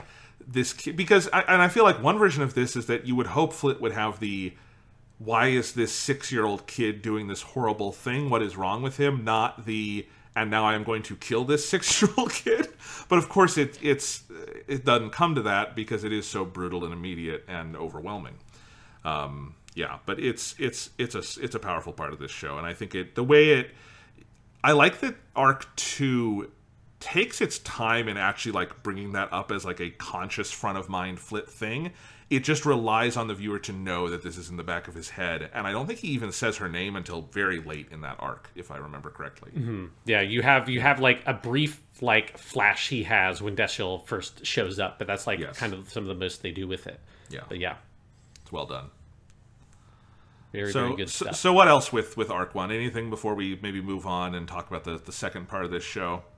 Um, I guess like one thing I want to mention is that I think one of the things that in my recollection of the show, I think I I gave short shrift to was um I kind of had always kind of just pigeonholed this show as having bad animation in my memory. I really think that that is not No. true. Um, it I think it has like some bland animation here and there in like some like you know your like kind of average talking scenes and stuff like that it feels very stiff in those places but where they like in the big action sequences there's just some really phenomenal stuff here um, and you get a lot of it in part two also but the whole last couple of episodes of part one i think have some incredible action and um and just really well animated and i particularly want to shout out the gundam age one sparrow um, as being a particularly interesting mobile suit to watch be animated because they have the thrusters on the arms and legs of it and the mo- motions it's able to make is this like crazy kind of space ninja Gundam design. Um, there, there's a lot of creativity in how they kind of stage those action sequences, which I think kind of sets up where they kind of evolve their action direction into part two with Asamu. That's a little bit more like the Sparrow stuff. Um, but when they like really put their back into some of that action stuff, um, Gundam Age is like quite good at that in a way that I don't know why. I just like it did not stick in my memory that it had that. I think the show ha- has gotten pigeonholed in the fan base as having like bad animation or direction or whatever, and that's like not at all true. Like I think it's like actually really fucking good. Yeah, I mean, if you hold it up to the absolute best Gundam has done in this area, like Double O or Turn A Gundam or something, it's not on that level, but that is an unfair thing to hold it up to. It is really good when it's working, and, and I think, like overall, I think it's got an animation style that looks good most of the time to me. Like I mm-hmm. think even when it's sort of like there are because there are definitely this is a show that aired 50 weeks in one Exactly. year, right? So like there are good moments and there are bad moments, but I think there's a certain like colorfulness and simplicity to the line work that tends to just work even when they're not doing a ton with it. And then I do think some of the animation is incredibly like fluid and impressive and well choreographed and I think the climaxes of part 1 and part 2 both have some really really impressive stuff that is not again, it is not the best Gundam action ever. I would not put it up with the absolute best we've seen or talked about, but it's very good. We've seen a lot worse and a lot blander than this too, you know. Um, Yeah. And I, I think this is this is definitely on the stronger side of overall Gundam action sequences. Um, and you know, even and some of it again takes some time getting used to. My initial reaction to the mobile suits, for instance, was that I thought they looked way too much like toys. And they do look more like toys than Gundams usually or mobile suits usually do in this mm-hmm. franchise. They are blocky and they are a little more solid in their colors. They have less shading on them, all of that. Sometimes I think they can look a little cheap or stupid in that way. But especially the more I get into it, I really kind of like the designs. I think the Gundam Age itself, 1, 2, and 3, are some of my favorite just mainline Gundam uh, styles in the series. They're very colorful and bold, and they look really cool in motion. I think part of the blockiness and simplicity allows for very good animation, probably with a lower budget than something like well, certainly they would have had less time than something like Gundam 00, right? Because this was yes. not a two season show. Um, but it gets to have a really high level of fluidity, probably in part because of the simplicity of that. And then I think, especially in part two, you start getting some mobile suits that are just damn good designs um, where i feel like they're coming into some real like uh, confidence on what they're doing here and you see some of the like simplified, blockier, more angular design work that we get here, there's a certain logic to it that does look really cool when it's when it's firing on all cylinders. Yeah, and there's at the end of part one, there's a sequence I think is incredibly strong where um Flit, you know, his Gundam's all fucked up, and then they break off the arms and legs and put the Titus on there, and he just like puts everything to max, just like shoots out like light laser spikes out of every fucking spot on the Gundam Titus, slams it through like the entire like front line of the UE, goes to where like that big door is to the base and like forces it open. And then what I think is like kind of a reference to the ending of Ghost in the Shell, like pushes so hard that like the me- mechanical like muscles basically of the Titus rip the Gundam itself to pieces with the last shove as as Flit like screams. Um, like there's some of that stuff that's like just really strong, memorable, well directed, big sequences like that that use their mobile suit designs uh, super well. Yes, absolutely. I felt bad in that scene that I had made fun of the Gundam Titus the first time I saw it because it is goofy. It is a Yes, Rock'em Sock'em. Gundam. It is like it is Rock'em Sock'em Robot Gundam. It's got these big, stupid, like you know, shoulders that are like big and round and look like almost like like bionicles or something. Does anyone even know what that is anymore? Th- These were Legos in the 2000s, kids. You can look it up. You'll know what I mean. Um, but like these very like round, almost like Lego Duplo kind of things. But but you get that action sequence with it, and it's incredible. I mean, yeah, it's none of this is like again, it's it's a show that clearly has a lot of thought put into it. They're not doing this for stupid reasons, and I think you see that in a scene like that. That I agree, uh, that made a huge impact on me. It is a very good action sequence and a, and a great climax to Flit's arc in that first season Yeah, or first. It's not season, but you know what I mean. First arc. Yeah. yeah. awesome. So yeah, So, so. I guess let's let's move into arc two then. Talk a little bit about about my boy Asamu Asuno. This is where we get our first discovery that apparently the Flit, like the male genes in the Osno family, are incredibly weak because all of the Gundam boys look exactly like their mothers. Um, you know that that striking blue hair that Flit has that ends with him, man. That's that's super recessive or some shit.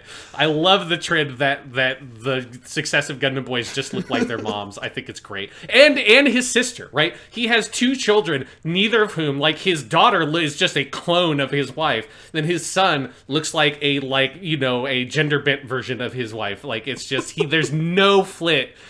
Genes get passed down at all. It's great.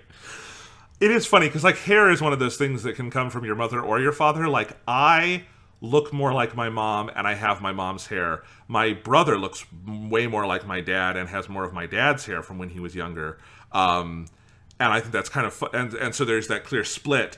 Um, but yeah, the, they could have resolved that by having Asamu's sister look more like Flit, but they don't. You're right. Just those genes are very weak. Um, but man, I, as much as there's a lot I like in Arc One, Sean, Arc Two is where it's at. This Yes. the Asamu arc is fucking great, and it is great from the very beginning. I was pretty blown away. That first episode, uh, Grandpa's Gundam, great title, I agree, but I do think Gundam in the Stable is a good runner-up. That is also Uh-huh. a great title, and I love the whole idea that Flit hides a fucking Gundam in this horse stable and then gives it to his boy on his like 16th birthday or his 17th birthday. Um, but I think that entire setup for this this arc where you have you meet Asamu, they're living on this colony. Um, and and Asamu is going to school and he has his mobile suit club and all of this and then he gets the Gundam uh, to protect because the Vagans come back and start attacking and then there is this and there's this character Zeheart who comes in and be and is befriends Asamu but surreptitiously because he is actually a spy for the Vagans uh, and that is sort of how we start and I I made a, a little crack that this is kind of like the Great Saiyaman arc Yes. and I do wish we had in the early going like one more episode where you would play with that a little more because the whole idea of him being in high school and having these friends but he is also secretly the gundam pilot and everyone's wondering who's piloting the gundam even though it should be pretty obvious because Yes. they all know that his dad is flit and his dad built the gundam but still, I think it's a fun idea, and I also wish there was one more episode just to maybe do a little more with the Zeheart Flit or uh, Asamu friendship at the beginning here. But that is like the biggest complaint I can muster because I think this entire stretch of 13 episodes is pretty top shelf stuff. It's very, very good. Yes, yeah. Arc two, this is my favorite section of Gundam Age. From what I remember of Arc three, I like that also, but this is like to me the thing that like stood out as being, man, this is just really great. Um for a lot of reasons. Like one of them being like, you know, we are both on record as the Great Saiyaman being some of the best stuff in Dragon Ball. Like it's fucking Yes. awesome. Um, so it definitely has hardcore Great Saiyaman vibes. Um, but then also it's just I think it manages to both like evoke certain bits and pieces of other Gundam stuff. Like you definitely get a little bit of Zeta Gundam in there.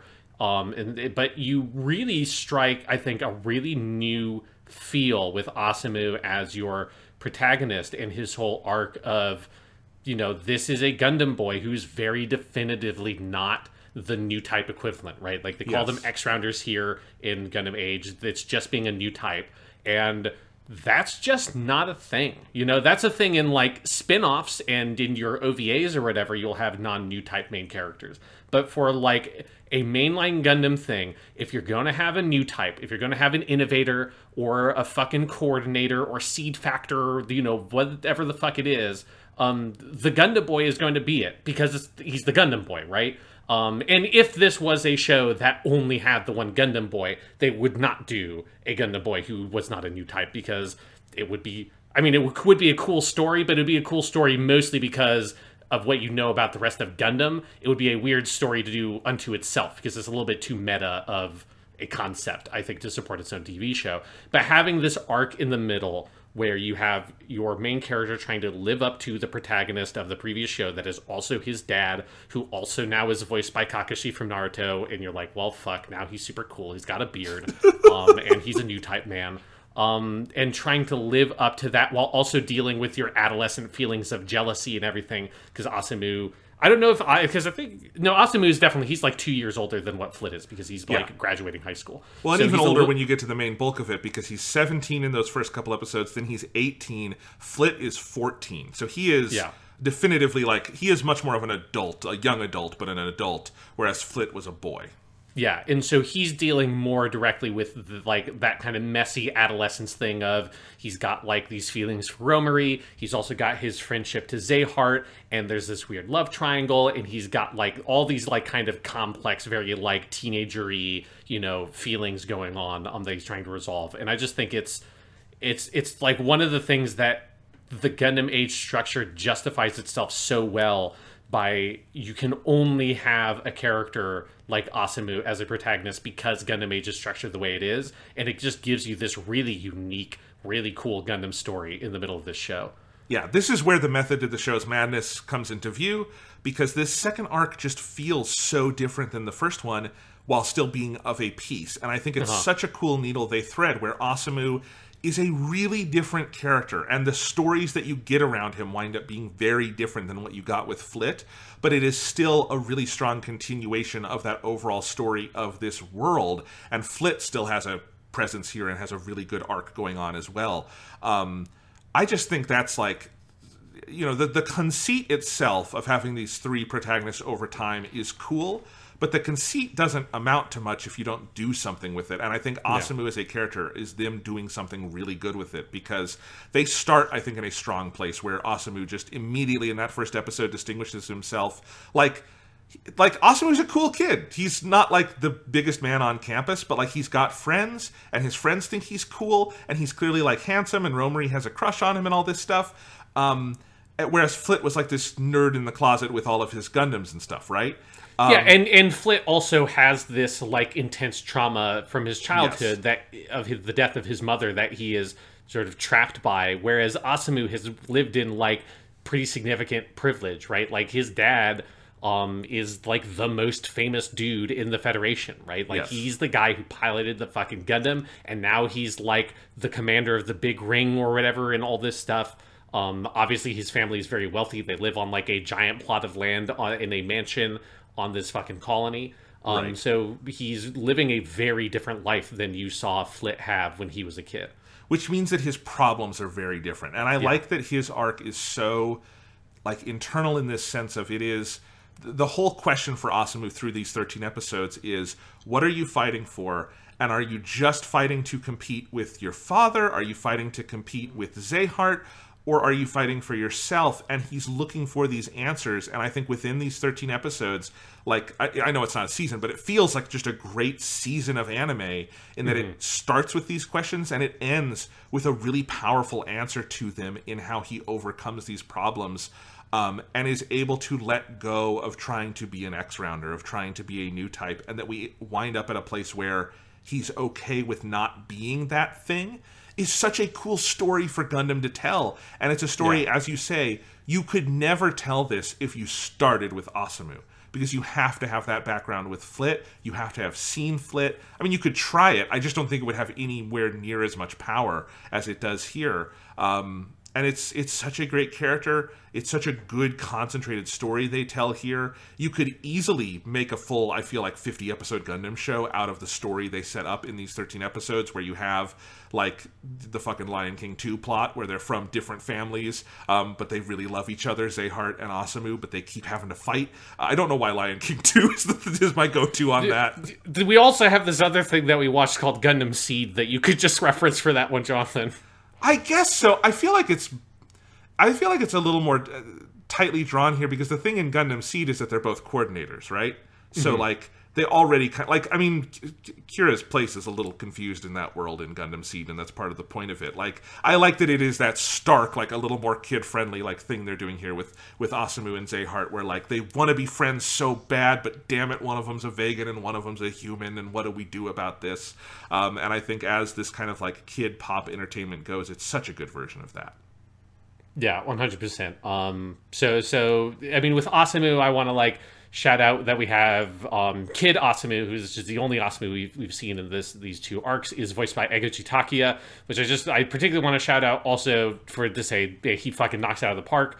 Um, he also, I think his best performance, if people want to see something else, he's done the protagonist for in a show called Oregairu or My teen romantic comedy snafu. The English title is fucking awful. Um, but it is a great, like it is an A plus plus great, great, great show. Um, he is the main character Hachiman in that.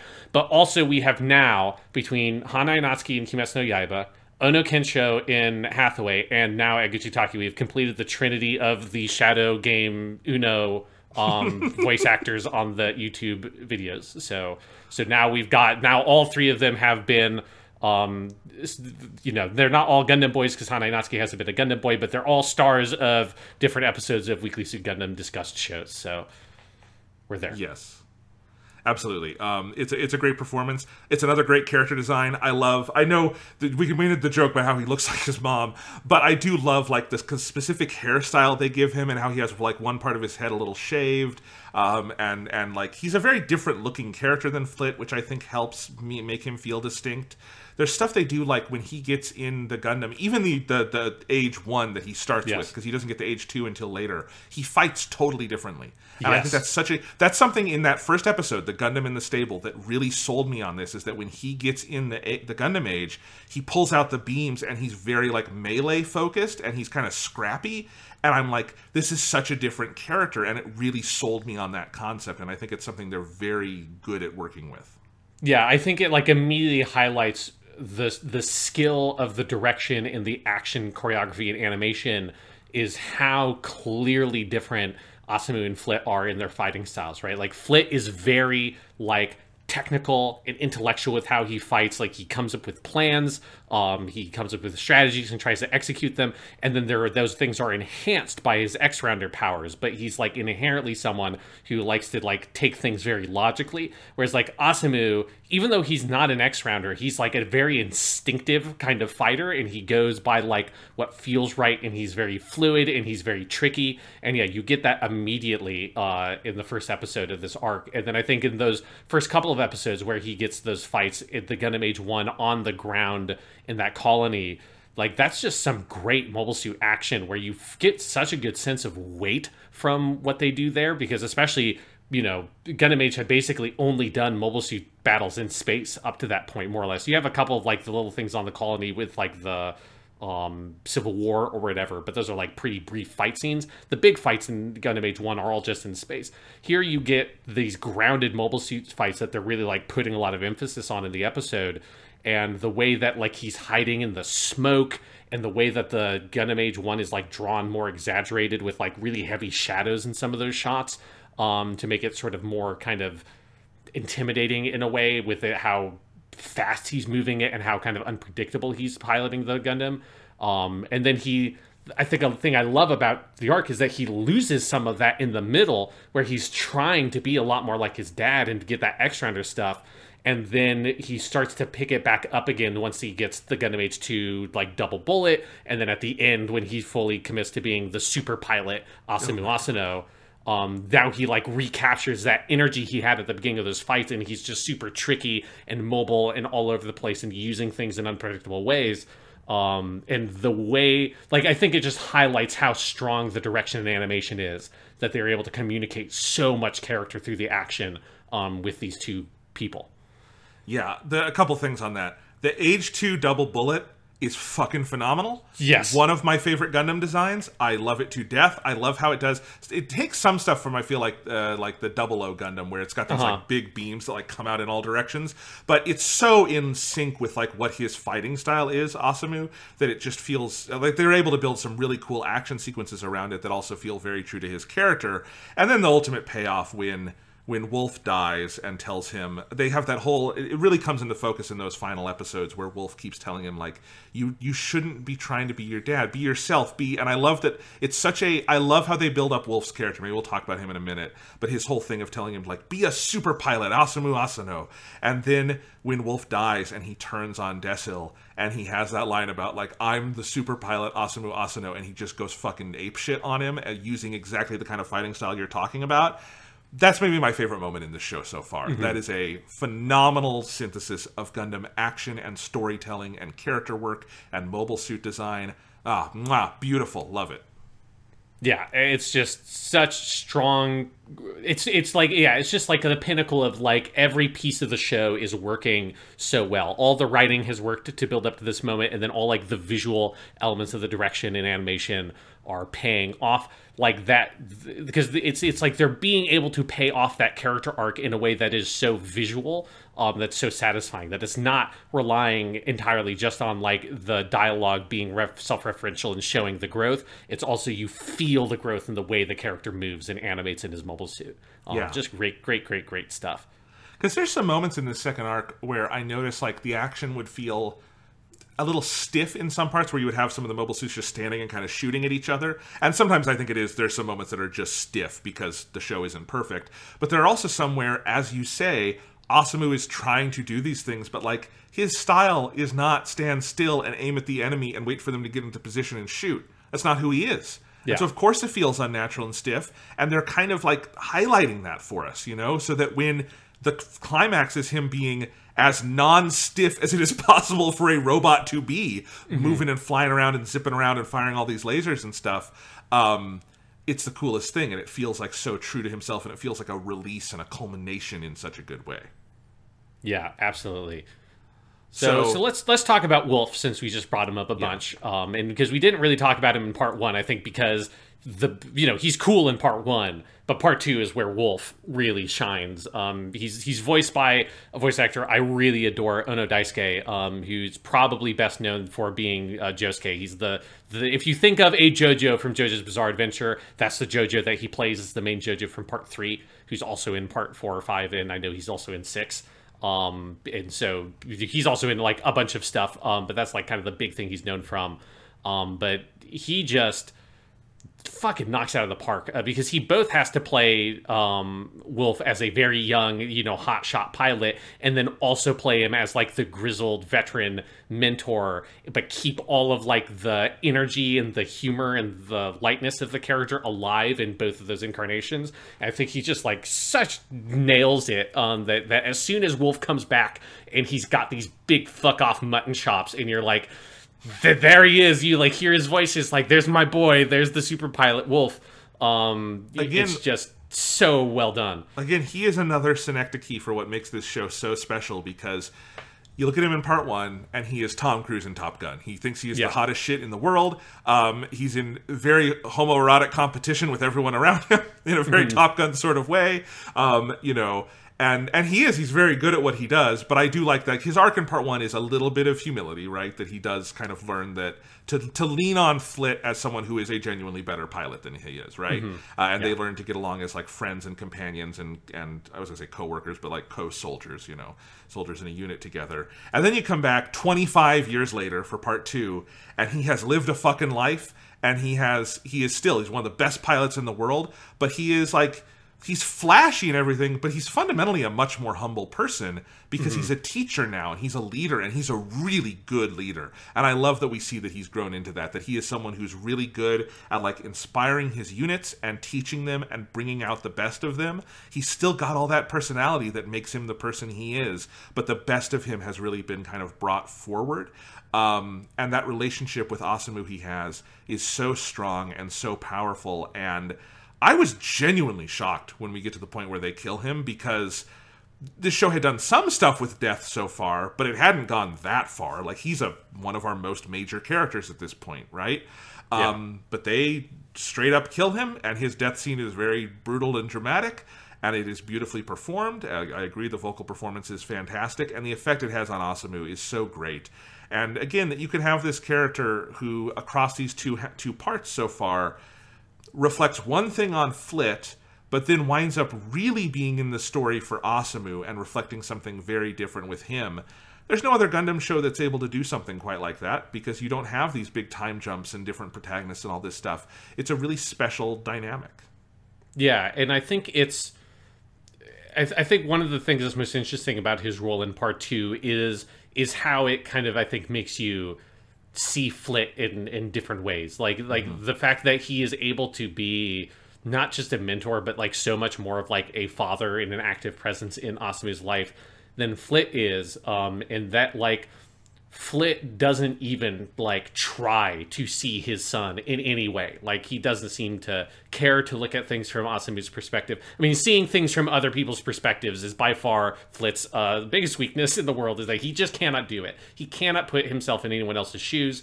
Um, even if he loves, because you do get the sense that he loves and cares for his son, but he just doesn't know how to relate to him in any way. And then Wolf trying to find a way to like you know that I don't think Wolf wants to be a replacement father, but like he needs to be like this mentor figure in in something that can kind of check Asamu and be a presence for him as Asamu is going through this really difficult time in his life. And I just think the way that they navigate that, it's like not a original character dynamic. Like you've seen that in a bunch of stuff. The like you know it's it's the very stern father and then like the fun crazy uncle is like the generic archetype you're kind of playing with there, but I think it's done so deftly here, especially because, as you say, you have this pre existing relationship with both these characters. You have already seen both Wolf and Flit have an entire character arc with each other in their own story, and now you're revisiting both these characters 25 years later. And the way in which it kind of makes you reconsider both of them and their personalities and their roles, um, it's just really good. Well, and just stuff like you talk about the deftness of it, the deftness of writing Wolf in such a way that his egocentrism and arrogance in part one gets shifted in part two to now it is something he does not use to build himself up, but he uses to build up other people. Yes. And it becomes something that he uses to inspire others because his sense of self is okay now. He's an adult who, like, he does not need to boost himself. He's okay. He's comfortable in his own skin, but he can give that to Asamu and the other pilots in his unit, and that's why he's so beloved. Um, and then the touch in the final episode of the Asamu arc that Asamu has a white Gundam now. Um, I think I shed a single fucking tear when I realized what they were doing with that because that is awesome and beautiful and it's something they don't even draw attention to. It's there visually and you can pick up on it if you want, but it is a it is a really deft little character touch that they do and I love it. Yeah, and it, and it the way it highlights that like you know that because I think it, it's like it's that thing of where Asamu gets to walk his own path, but walking your own path doesn't mean it's like removed from the people who inspire you. He just found someone much better to inspire him than his own father. It's like Gohan wearing Piccolo's gi in Dragon Exactly. Ball, right? Gohan done. Goku's a terrible father. Goku's a much worse father than Asamu or than Yeah. Flit is. but Piccolo's a great dad. Wolf is much like Piccolo. He's a good space daddy. Exactly. Very good space daddy. Uh, Like one other thing I really like about Wolf's role is you have the you have the whole like crew, right? So you get much more of a sense of like this is a military outfit that Asamu is a part of. I mean, he like properly joins the military in a way that like Flit never really does in part 1. Um, partially because you know eventually he finds out oh the the captain I'm working for also happens to be a fugitive and we have to uh, like openly defy the Earth Federation to, to accomplish our goals. Um, and I really love particularly those early episodes of them on like establishing the the like unit dynamic that you have Obright who's like the one guy who's served with Wolf before who's like you know a little bit higher rank than everybody else but is like still relatively green but has been like out there more than the other like the new recruits and I love that like whole dynamic and what Wolf brings to it I love like the subtle ways in which you feel there's this pre-existing camaraderie between him and Obright that then you're starting to build now with the other new members of the team. It's just like really effective, compelling kind of military drama that like weirdly enough as much of like a military series as Gundam is, you don't get that dynamic that much really in this franchise the way you do in the in part 2. That's a little bit more like a Vietnam movie or something like that. Well, because like in original Mobile Suit Gundam, which becomes the archetype that a lot of the other shows follow, it's this ragtag bunch of amateurs who come together and develop some of that, but it takes time. That's what part one of this show is doing. It's what most Gundam shows do, following kind of the example of the original Gundam. This is, as you say, we're following a character who has actually enlisted in the military and is on a mission. You know, Yes, and of like his own volition that he didn't need to. Like, there's no necessity for him to join the military. He like actively chooses to do it. Yeah. And as you say, I mean, a lot of this, as you say, is stuff that plenty of other shows have done. The idea of like the son of the famous soldier who goes into the, the military or the hero business but doesn't know quite why and has to come out of his father's shadow. This is popular, well trod ground, especially, I think, for stories pitched at kind of this age range. This is just a really fucking well done version of it. And it's, you know, it however many times the story has been told, if you tell it well, there's a reason to tell it again. And this tells Yeah. it very well. Absolutely. Yeah. So, um, other major characters here. Do do we want to jump over and talk about Zeheart, who is our other like big pillar of this arc of the show? Yeah, let's go ahead and talk about Zeheart. I love how much like he just you know, he's a fucking Kingdom Hearts character. Like you just can't get past it with that name, you know? He's like what is it, Organization 13 or whatever. Like it's just the way he looks, his fucking name.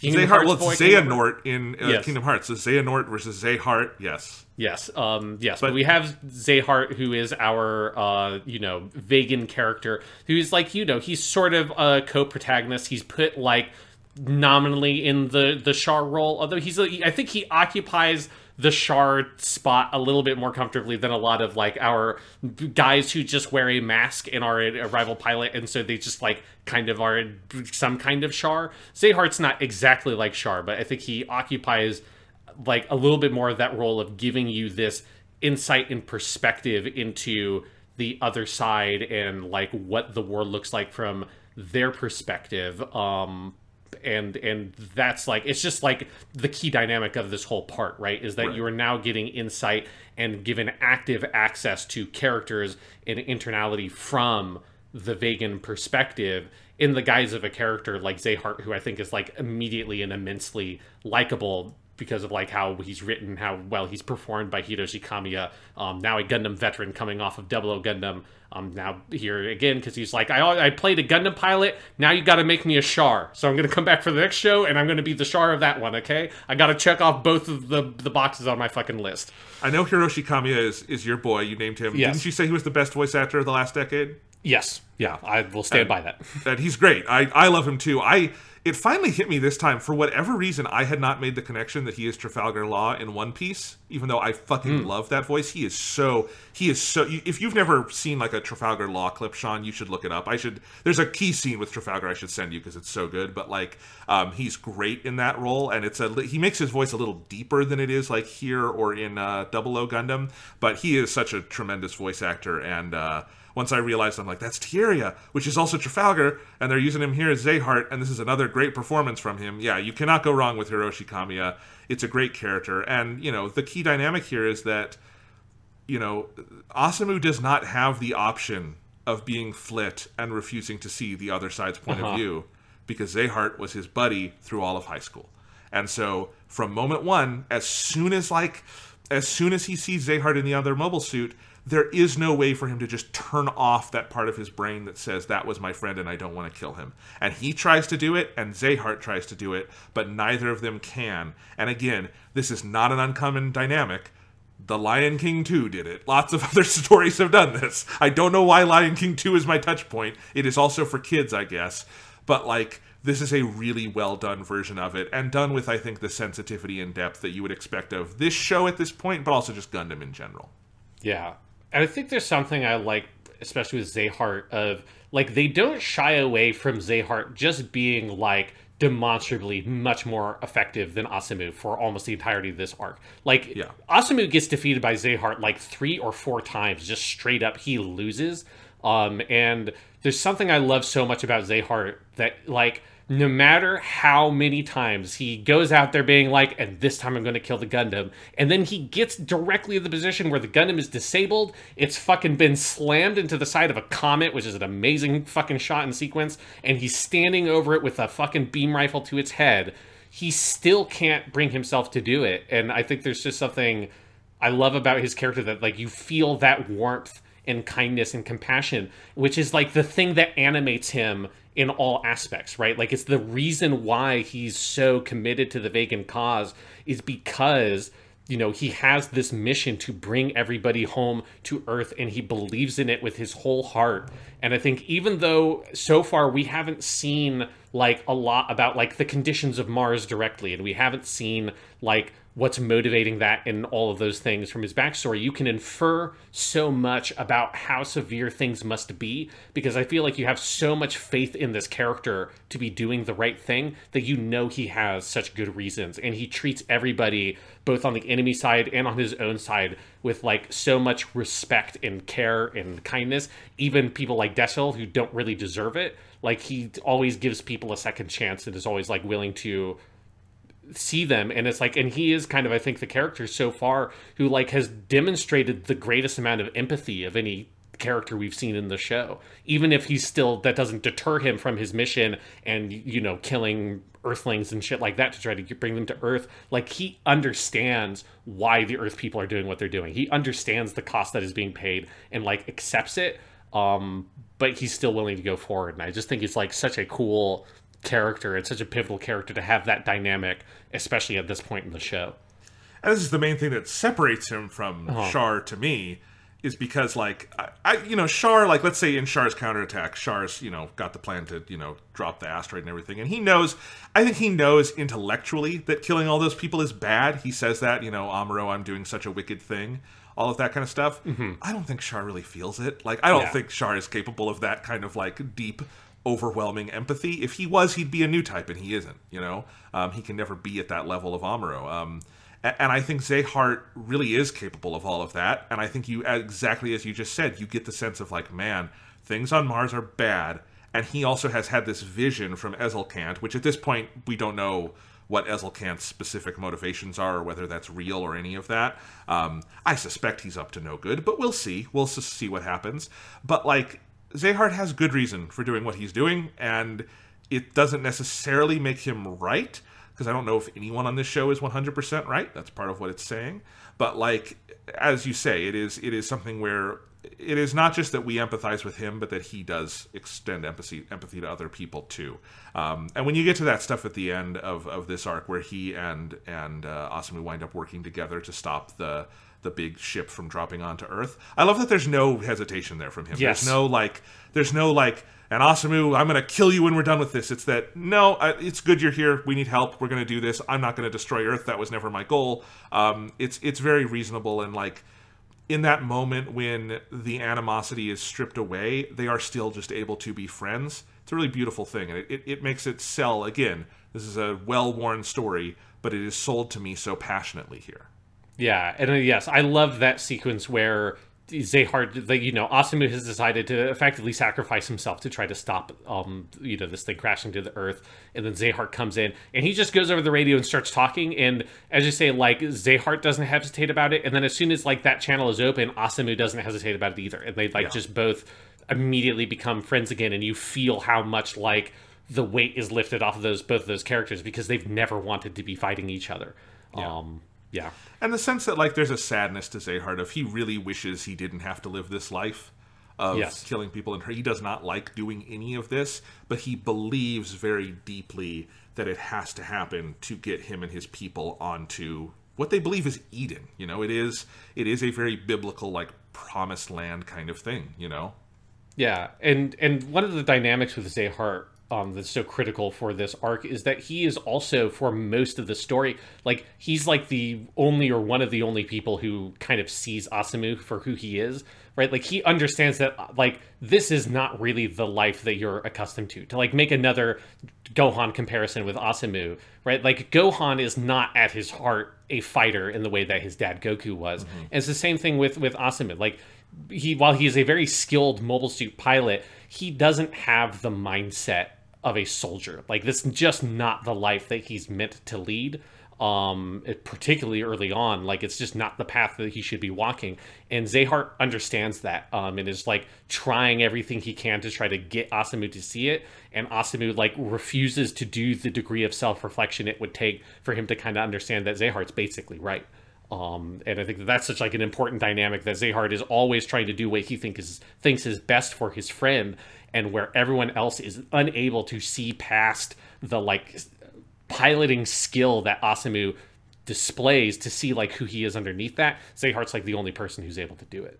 Yeah, absolutely. It's uh again this this just 13 episodes in the middle of this show is a great TV series unto itself, which is part of what makes this such a kind of wild and special Gundam experience. Is it's all part of one show that all aired in a row is part of the craziness of this to me. You know, like Yeah. you do you do have to like pour one out for I feel like the amount of work that must have gone into keeping this all going without any fucking breaks in between. You know, like it would be like if, if Gundam Double O just aired all 50 episodes at once, you'd be like, how the hell did you plan and get everything ready for that jump that you make in the middle? It's crazy. Yeah, like specifically with like the number of different characters and things that this show necessitates because of like mm-hmm. the length of time it takes place over. Um, yeah, it is definitely pretty crazy. What other major characters should we touch on from part two here? Um, I mean, do we want? We've mentioned him in the background a little bit, but Old Man Flit. Not we're not an Old Man Flit yet, but Middle Aged Yes. Man Flit. Um, it's such a. I, I love that they immediately kind of lean into the the character that we seem to be heading towards, but it's subtle. It's it's not that he is like fucking Captain Ahab raging every day like loudly about the white whale. Um, it is actually I haven't read Moby Dick. I don't know if that's what Ahab does. In pop culture, he's portrayed as crazy. I mean, you know, this is not that far off, really. Okay, okay, good. But it's like, a little bit more Shakespearean than that. He he Yes. rages in a very Shakespearean tone about the white whale every day. Yes, that's that. That was kind of my sense of it. But I like that Flit, as an adult, is someone who he he is in charge of this entire military apparatus. He's risen through the ranks. He commands respect from everyone for obvious reasons. He seems like a good guy, but there is this like surface that is very calm. But I feel like you always sense that there's more going on beneath that. And of course, the second arc over time, I think you peel back some of those layers to see how dark those those waters run. You know what I mean? Yeah, no, absolutely. Because this is yeah where you get, I think part of like the concept of Flit, which is like a chilling one for the Gundam franchise, is it's it is this like what if Amuro instead of kind of cutting himself off from everything after the events of the original Gundam, instead he just went hardcore, died in the will, fucking Federation man. Like that was the path that Amuro walked after Mobile Suit Gundam, and he took all the pain and trauma and everything from that war and fused it as fuel to like push himself up the ranks in the military and just like in this very obsessive way. Like that is like a very haunting vision of like an alternate path for that character, um, which is what Flit becomes, right? Um, and I think it's this thing where early on in the Asamu arc, you you you don't necessarily you know get that deep of exposure to it, where you see him more as like, oh, you know, maybe he doesn't spend enough time with Asamu or whatever because he's this very busy um, father or whatever. But you still have the couple of scenes around the dinner table and everything, and you you get a little bit more of a look at, you know, he's he's he, yeah he's kind of like a military dad. Um, and But he's then, not absent. He's not a bad Yes. like never sees his kid's father like like it- he's not the caricature version of it i guess is what i would say and i think that's part of the smart choice they make in making him feel three-dimensionally human um, and making some of what you're talking about being chilling is more chilling because of it Yes, exactly. That you you kind of can. It's it's easy to buy into the like thing you want for Flit, which is you want Flit to be happy and to have a family, and like you you like that little kid, and it was so sad to see all the bad shit happen to him at the end of the last arc that you want him to be this like good dad and all this stuff.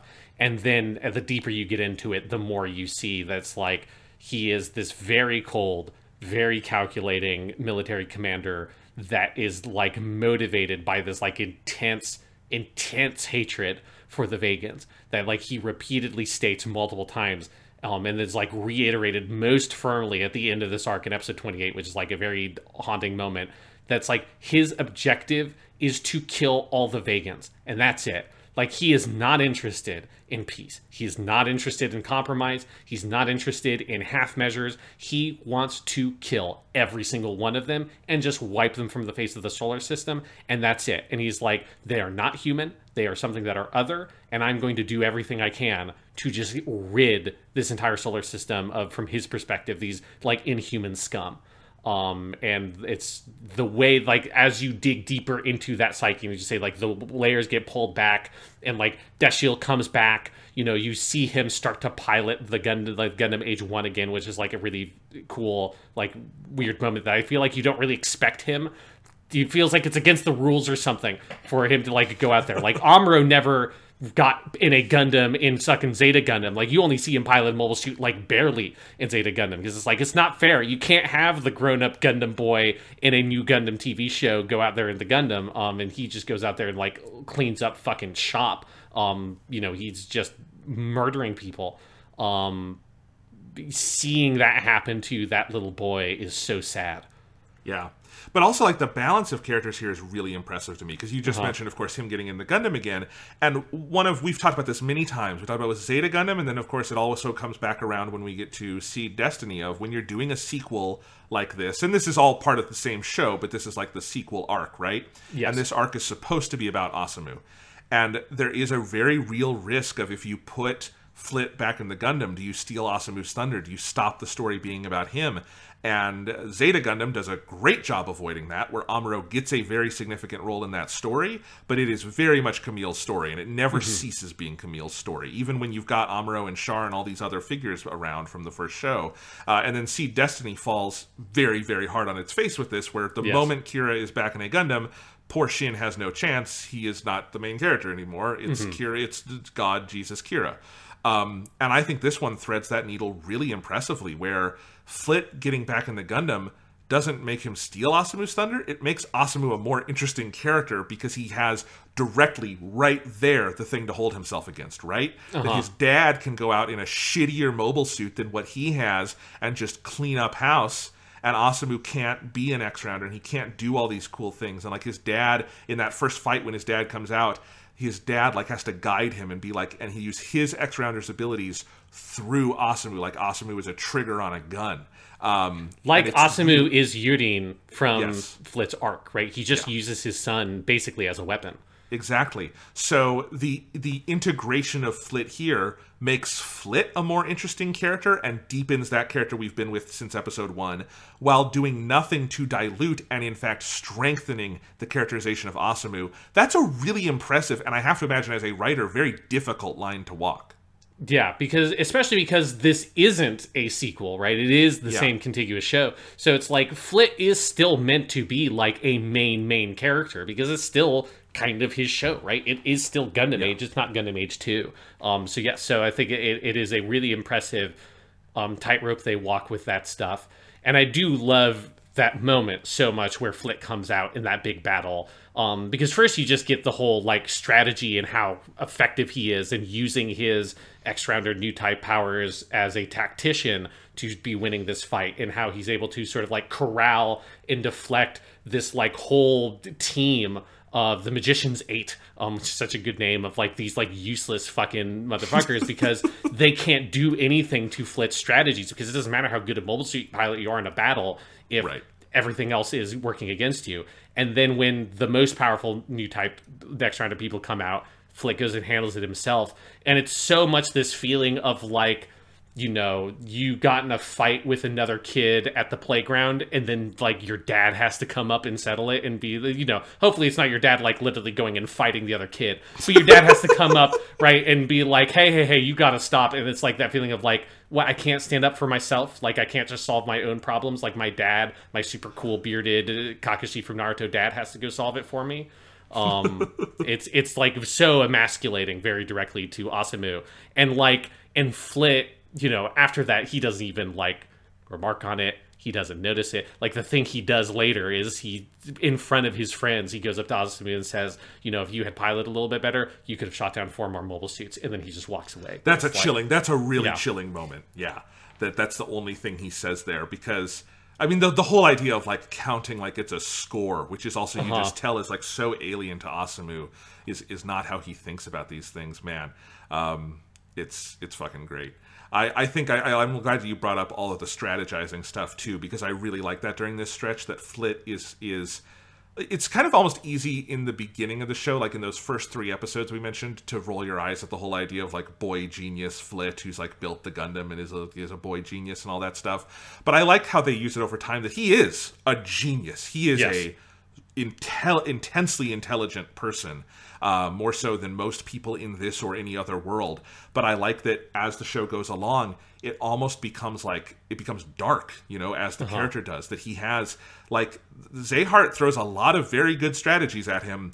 And Flit is just smarter, and like there are there's it's it's very hard for anyone to get one up on him because he has that power. And when you see at the end of this, this arc that what he wants to use that power for is the extermination of another like group of human beings, um, it, it becomes very scary to see him wielding that power. Not not like boy genius in a Sentai show. He's so cool. It's like oh god, he wants to do a genocide.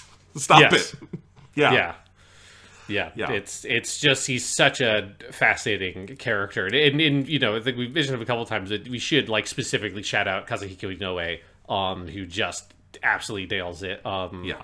as as the voice of um, adult Flit, and then we will meet Grandpa Flit for next time. Um, who he continues to voice the character. Um, but it's What a a- really strong performance. And what a great character design. The because Uh-huh. we've never really seen anything like this where you take someone who is like a basically prepubescent boy and then we meet them again as a like middle-aged grown man, you know? In Gundam, that's a very rare thing to see. I guess we've we've had some moments where you see like in a flashback, like little kid Amuro or something, but it's very different than what we have here, where we go from the boy we know for an entire 15 episodes to now as a grown man and it's recognizably the same person but it's such a cool character design and idea and the way the blue hair continues to be a signature but becomes a goatee it's very well done Yeah, I mean, Flit at this point has like lived a lot longer than most Gundam characters. Like, I don't Yeah. think like Amuro's dead before he even reaches this age. So it's way like- before Yeah. yeah So so he's you know yeah like you you get this like very dramatic transformation because it's like 25 years later like it's a long chunk of time. there's a And I- chapter in the crossbone gundam like short story collection where you meet Judau as an old man uh huh. yes And that's really cool. I do like Old Man Judau in that, but like that's the closest we've come to something like that. And that was for one chapter of a manga, not an ongoing TV series. Yeah, but but talking this stuff reminded me. I do want to shout out the ending for um, Arc Two. I think is really So strong. fucking The- good. Um, it's the song "My World" by Spy Air, which is a great song. It's a song so good, it's confusing to me why it's not the opening for the stretch because it's like the opening song I think is fine, but it's not like remarkable. And like "My World" is a great theme. Um, but I also think just the animation that plays over the ending theme is so good, and it's just as the show goes on, it gets more and more heartbreaking because you have those couple of photos because it's all like Asamu looking at photos of his past and it like kind of eventually goes up to things you have seen from him in high school. But a lot of it is him as like a little baby with this like middle point flit that we don't actually see in the show where he's not a, a kid but he's also not this old man. He's this like young man who's a new father and there's like Asamu with like a big Gundam like normal suit helmet on and Flit like helping him put it on and Asamu is like two or something um and that's like you see that and it just Yeah. it hurts your heart so much to see like this you so desperately want like happy family Asamu and Flit because you can imagine it, right? Because Flit had all the qualities as a young boy that could have made him into that family man. And you can see them a little bit in that middle point there in that picture. Yeah. But at some point that was lost. Like he was not able to go on that path and he continued marching as like a soldier towards trying to kill the Vagans. Well, I I think it's something they do well with Flit through this whole show is even at his darkest, I don't sense an absence of good in him. Uh-huh. Like, yeah. I I assume there will be a redemption arc for Flit in arc three. I don't know. I don't know how the show ends. It would be weird to me if there wasn't. That's kind of how this kind of story goes, and it feels like that is very organic because I don't think like that goodness is like completely drowned out. Um, but it's something he's trying to drown out.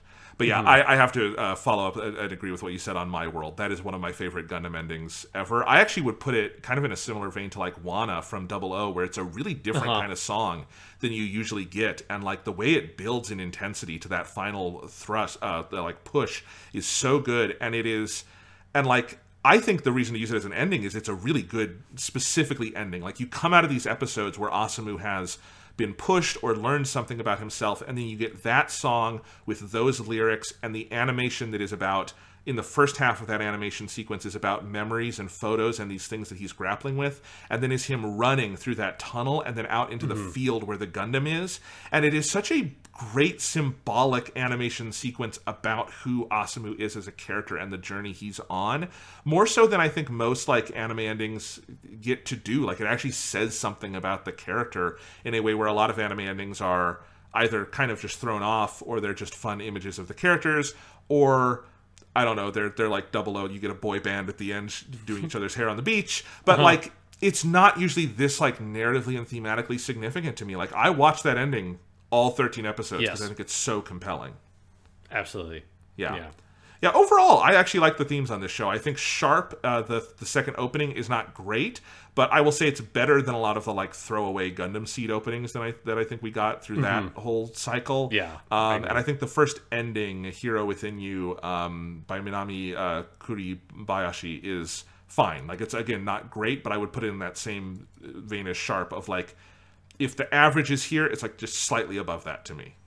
Yeah, I, honestly, it's just the thing that like Gundam as a franchise, just like it like historically unusually has very good opening and ending themes, like like that are above like the average quality you would expect. So it's it's more like I feel like a lot of the opening and endings for like Gundam Seed was like this, and I think Gundam Age has this, where like they're like normal quality. Like it's not a bad song; it's like totally fine. There's only been a couple of like that last weird little chunk of Turn A or whatever that had that one song, Century Color, that's just like garbage. You know, like there's been a couple of just like actively bad songs. These are like good, solid anime opening and ending themes that are just not as like you know when you're coming off of fucking Double O, like Double O has some of like it's like one of the hottest sets of opening and ending themes that any anime I have ever seen has had. So it's like it's just not going to be able to compare across the bulk of everything. Um, but it has a couple of those songs that are of that quality. I mean, for a for a 28 episode stretch of animation to have one really great opening and one really great ending, that is batting above average. I think that's Yes. really good. Yeah. That's fantastic. Yeah. So Gundam keeping it up there. All right. I feel like um, maybe we're we're kind of winding down here. Is there anything else we want to say about this second arc and some of the characters? Of course, if we miss anything, we can come back to it next time. But Yeah. Um, I think we didn't, and we don't have to talk about her a lot, but like, we, you know, we have Romary here as the sort of like heroine for this second arc. Like, she, you know, I think there's like potential to have done a little bit more with like the love triangle thing, um, because I think there there's like a little bit left on the table um with that because I think in particular I think the turn of where she and Asamu end up together at the end always feels like a little bit like sudden to me because I feel like the read I always had is that Romary sees Asamu more as a friend and is more romantically mm. interested in Zeheart. And that's never like, I think, really satisfactorily resolved by the show. And it feels like something that I wish that there was like an episode or something that was more focused on their, on specifically Asamu and Romary's relationship near the end that kind of like connected those dots. Um, because because Romary, should say, is voiced by Hanazawa Kana, who is like one of the great modern voice actresses. Like people who are a fan of Kimetsu no Yaiba can wait for a little bit until we get the Kanroji arc um, at oh the Swordsmith stuff. You're going to get some really good shit from her there. Um, and it feels like so she as an actress is really great, but like the thing she's best at is if you give her a character that externally is very like kind of cute and fluffy and kind and charming because she has that like really kind of um cute very kind of soft vocal quality she can do so well. But those characters that then underneath that have a much harder edge and she's so good at that and those are like her most memorable characters. And romary just feels like a very kind of throwaway character that is like you know not at all up to like i think the standards that she kind of has as an actress like even at this point um mm-hmm. she has played like a lot of really good characters already.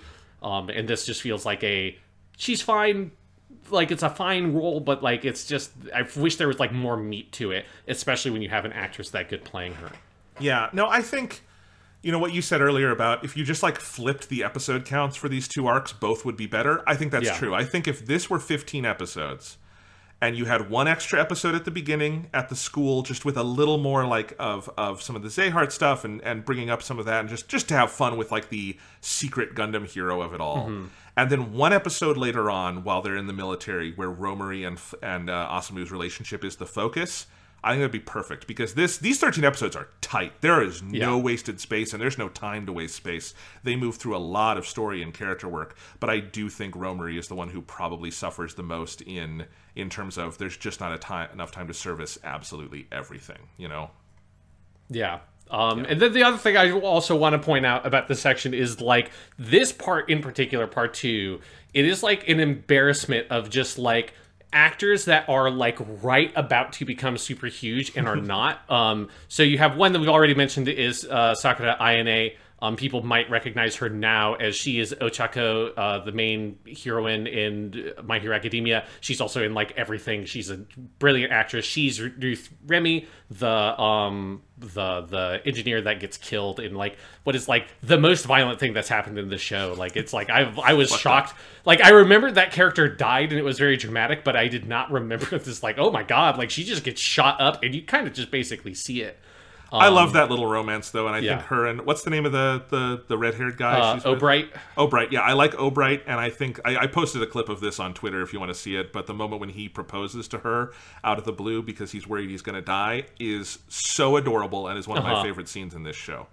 And one thing I think is very effective specifically about that sequence is that you know, obviously you have seen scenes like that in Gundams all over the place because it is a very standard way in any uh, show to kind of set up. Oh, one of these characters is going to get killed tragically, right? It's it's what in Japanese you call it like setting a flag. That's like you've planted this flag now. Like this is something that's going to have to get paid off.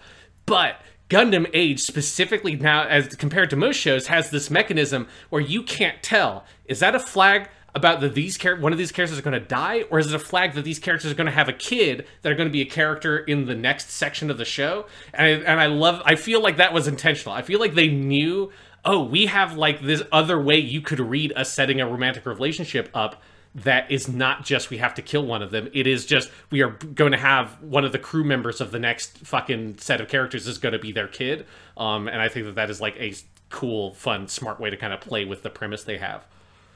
Yeah. Yeah. Um, and then the other two actors I want to shout out very quickly because I just was shocked when I heard their voices because they are really big now is uh, Kaji Yuki, who is in everything. He's uh, Todoroki, one of the main characters of My Hero Academia. He is also Eren, the main character in Attack on Titan, as well as in a bunch of different stuff. Uh, he is the little green haired nerdy guy who's a part of the Mobile Suit Club in like the first three episodes. That's, That's a very small role yes, that is the guy who like two years later plays the main character in like the biggest, most popular anime of like the past five years, Attack on Titan. And then even crazier, because I, I it took me like ten minutes searching around to find a place to like confirm this credit, is that in that sequence in like episode two, there's a group of bullies that goes and like makes fun of Asamu and his group in the Mobile Suit Club and one of the random bullies is voiced by Matsuoka Yoshitsugu, who people on this podcast will know as Inosuke from Kimetsu no Yaiba. Oh my as- god. as well as the main character of Sword Art Online show from Genshin Impact, a million other things. And he has like two lines of dialogue, but it's so clearly him because he has such a distinctive voice. And like, it's not credited on like my anime list is one of the main places I look at for uh, credits because it's got a good listing um, with pictures and stuff for the actors. Um, and I had to like go digging to a couple of other sites to like confirm for sure that that was who that was. Um, but that I, I, I, my mind was blown because it's like it's literally like six months before he started having like protagonist roles in other shows and stuff like that. That he was an extra basically in one episode of Gundam Age. Nice. Um, that's great. Uh, a couple things I want to mention, Sean.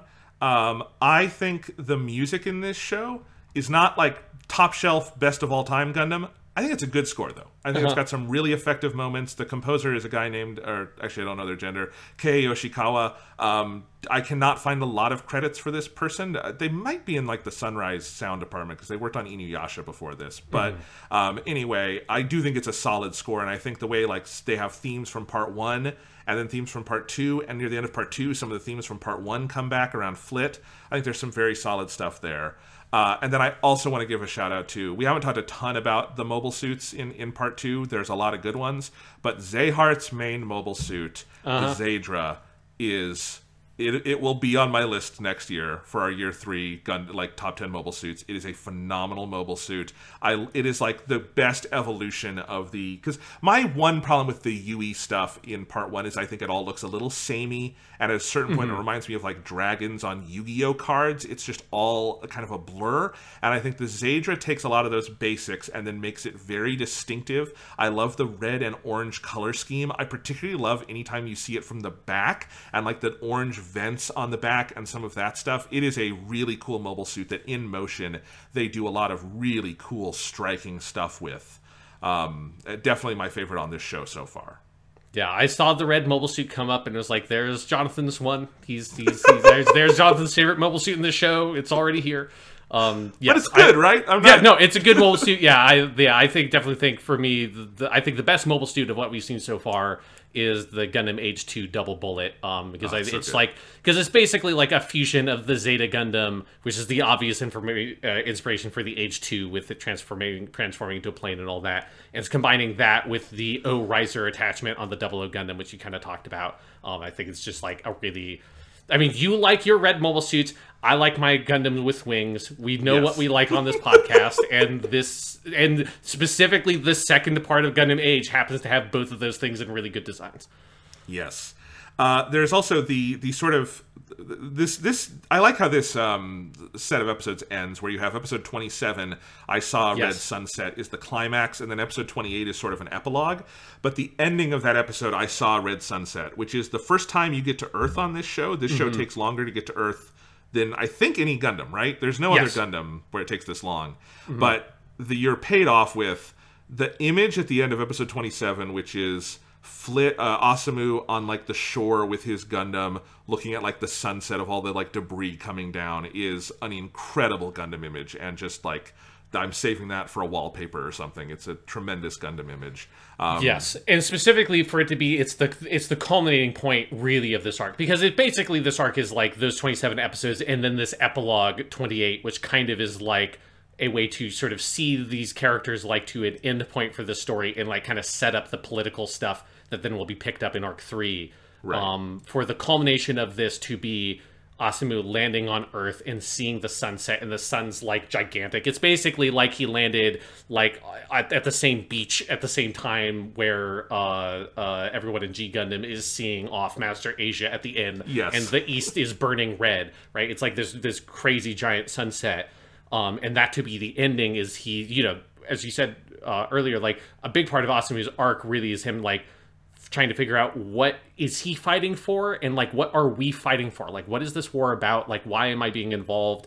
What is are his motivations and all the weird jealousy and living up to his dad and all that? And for like the part of the answer that the show is giving is that this fight is about this. It is about the earth. And it's like the first time you as the audience on this show have seen the earth. And it's the first time Asemu as a character has seen the earth along with like Zeheart um who you don't see in that sequence but you know that he's coming down onto earth also in the same sort of like debris fall. Um and that being the like big kind of mic drop dri- mic drop moment of this arc of the show leading then into arc 3 um which is going to start on earth right? Like you see this like this is what it's about. We're finally here like all of these conflicts originate from here they are about coming back to here um and it's about you know in a very gundam-esque fashion it is about us being unable to escape the gravity of earth literally and symbolically um and and that moment there with the sunset is a very like striking um visual like punctuation mark um, showing you that right at the end of this arc. 100%. And I do think that final episode, Upheaval in the Earth Sphere, is very good. Mm-hmm. Um, I like that we finally get some payoff to everything we've been hearing about with the Earth government and what they've been up to with the Vagans. And it's obviously it's mostly set up for whatever is going to come next, but I think it's good. And I think the final kick of of uh, Flit in that scene saying, uh, "My goal is to exterminate all of them," and the president, the corrupt president, just being so horrified by that as we are. Um, it's a it's it's a very strong ending. Um, Yeah, and then and then you have Asemu and Romary get married, and Flit is not at that wedding. I don't know if you noticed that, but like there's you see a bunch of people there, and Flit's not there. Um, I will Flit that scene again. That's great. That's an interesting point. He is he is you know very committed to his fucking mission, right? And Yeah. it's yeah, it's uh, very. It's like a very like kind of dark, weird ending of where you know Asemu has found some sort of like revelation and found himself, has found some happiness, but you know that like the world is being set on the wrong course and being steered in the wrong direction by Flit, who has basically like taken control of the Earth Federation at that point, and has and as you get this narration saying like he led basically like you know Purge, like yeah, a, a like purge. a the kind of language you hear out of like communist China or something, right? Yes, uh, Yeah. just like get rid of all the dis- dissidents within the Earth Federation, and then you know, in the next part, we will then pick up with a third and final Gundam boy, Kio, who looks shockingly, weirdly like his mother and not like Asemu, um, and to see what happens as he discovers his grandfather's Gundam. Um, but you know, it's his grandfather, right? So we're going to pick up a good chunk of time later, kind of seeing the the outcome of everything that's happening here. Next time on Mobile Suit Gundam, uh, I or Weekly Suit Gundam. I am very excited to watch the rest of this show and talk about it with you, Sean, because I will say I liked this show coming into this discussion. I like it way more after talking about it for three hours. This is a good fucking show. Yes, yeah, I'm I'm very happy that like I've, as I said at the top of this podcast, like I I kind of had like mixed sort of like feelings on the show from my memory, which were kind of vague, and the show hadn't sat a lot in my memory. Um, and yeah, coming out of this conversation and watching the show again, I think it is a really good Gundam. Um, and I'm really excited to revisit this second half and see how Gundam Age comes to a conclusion next time on Weekly Suit Gundam.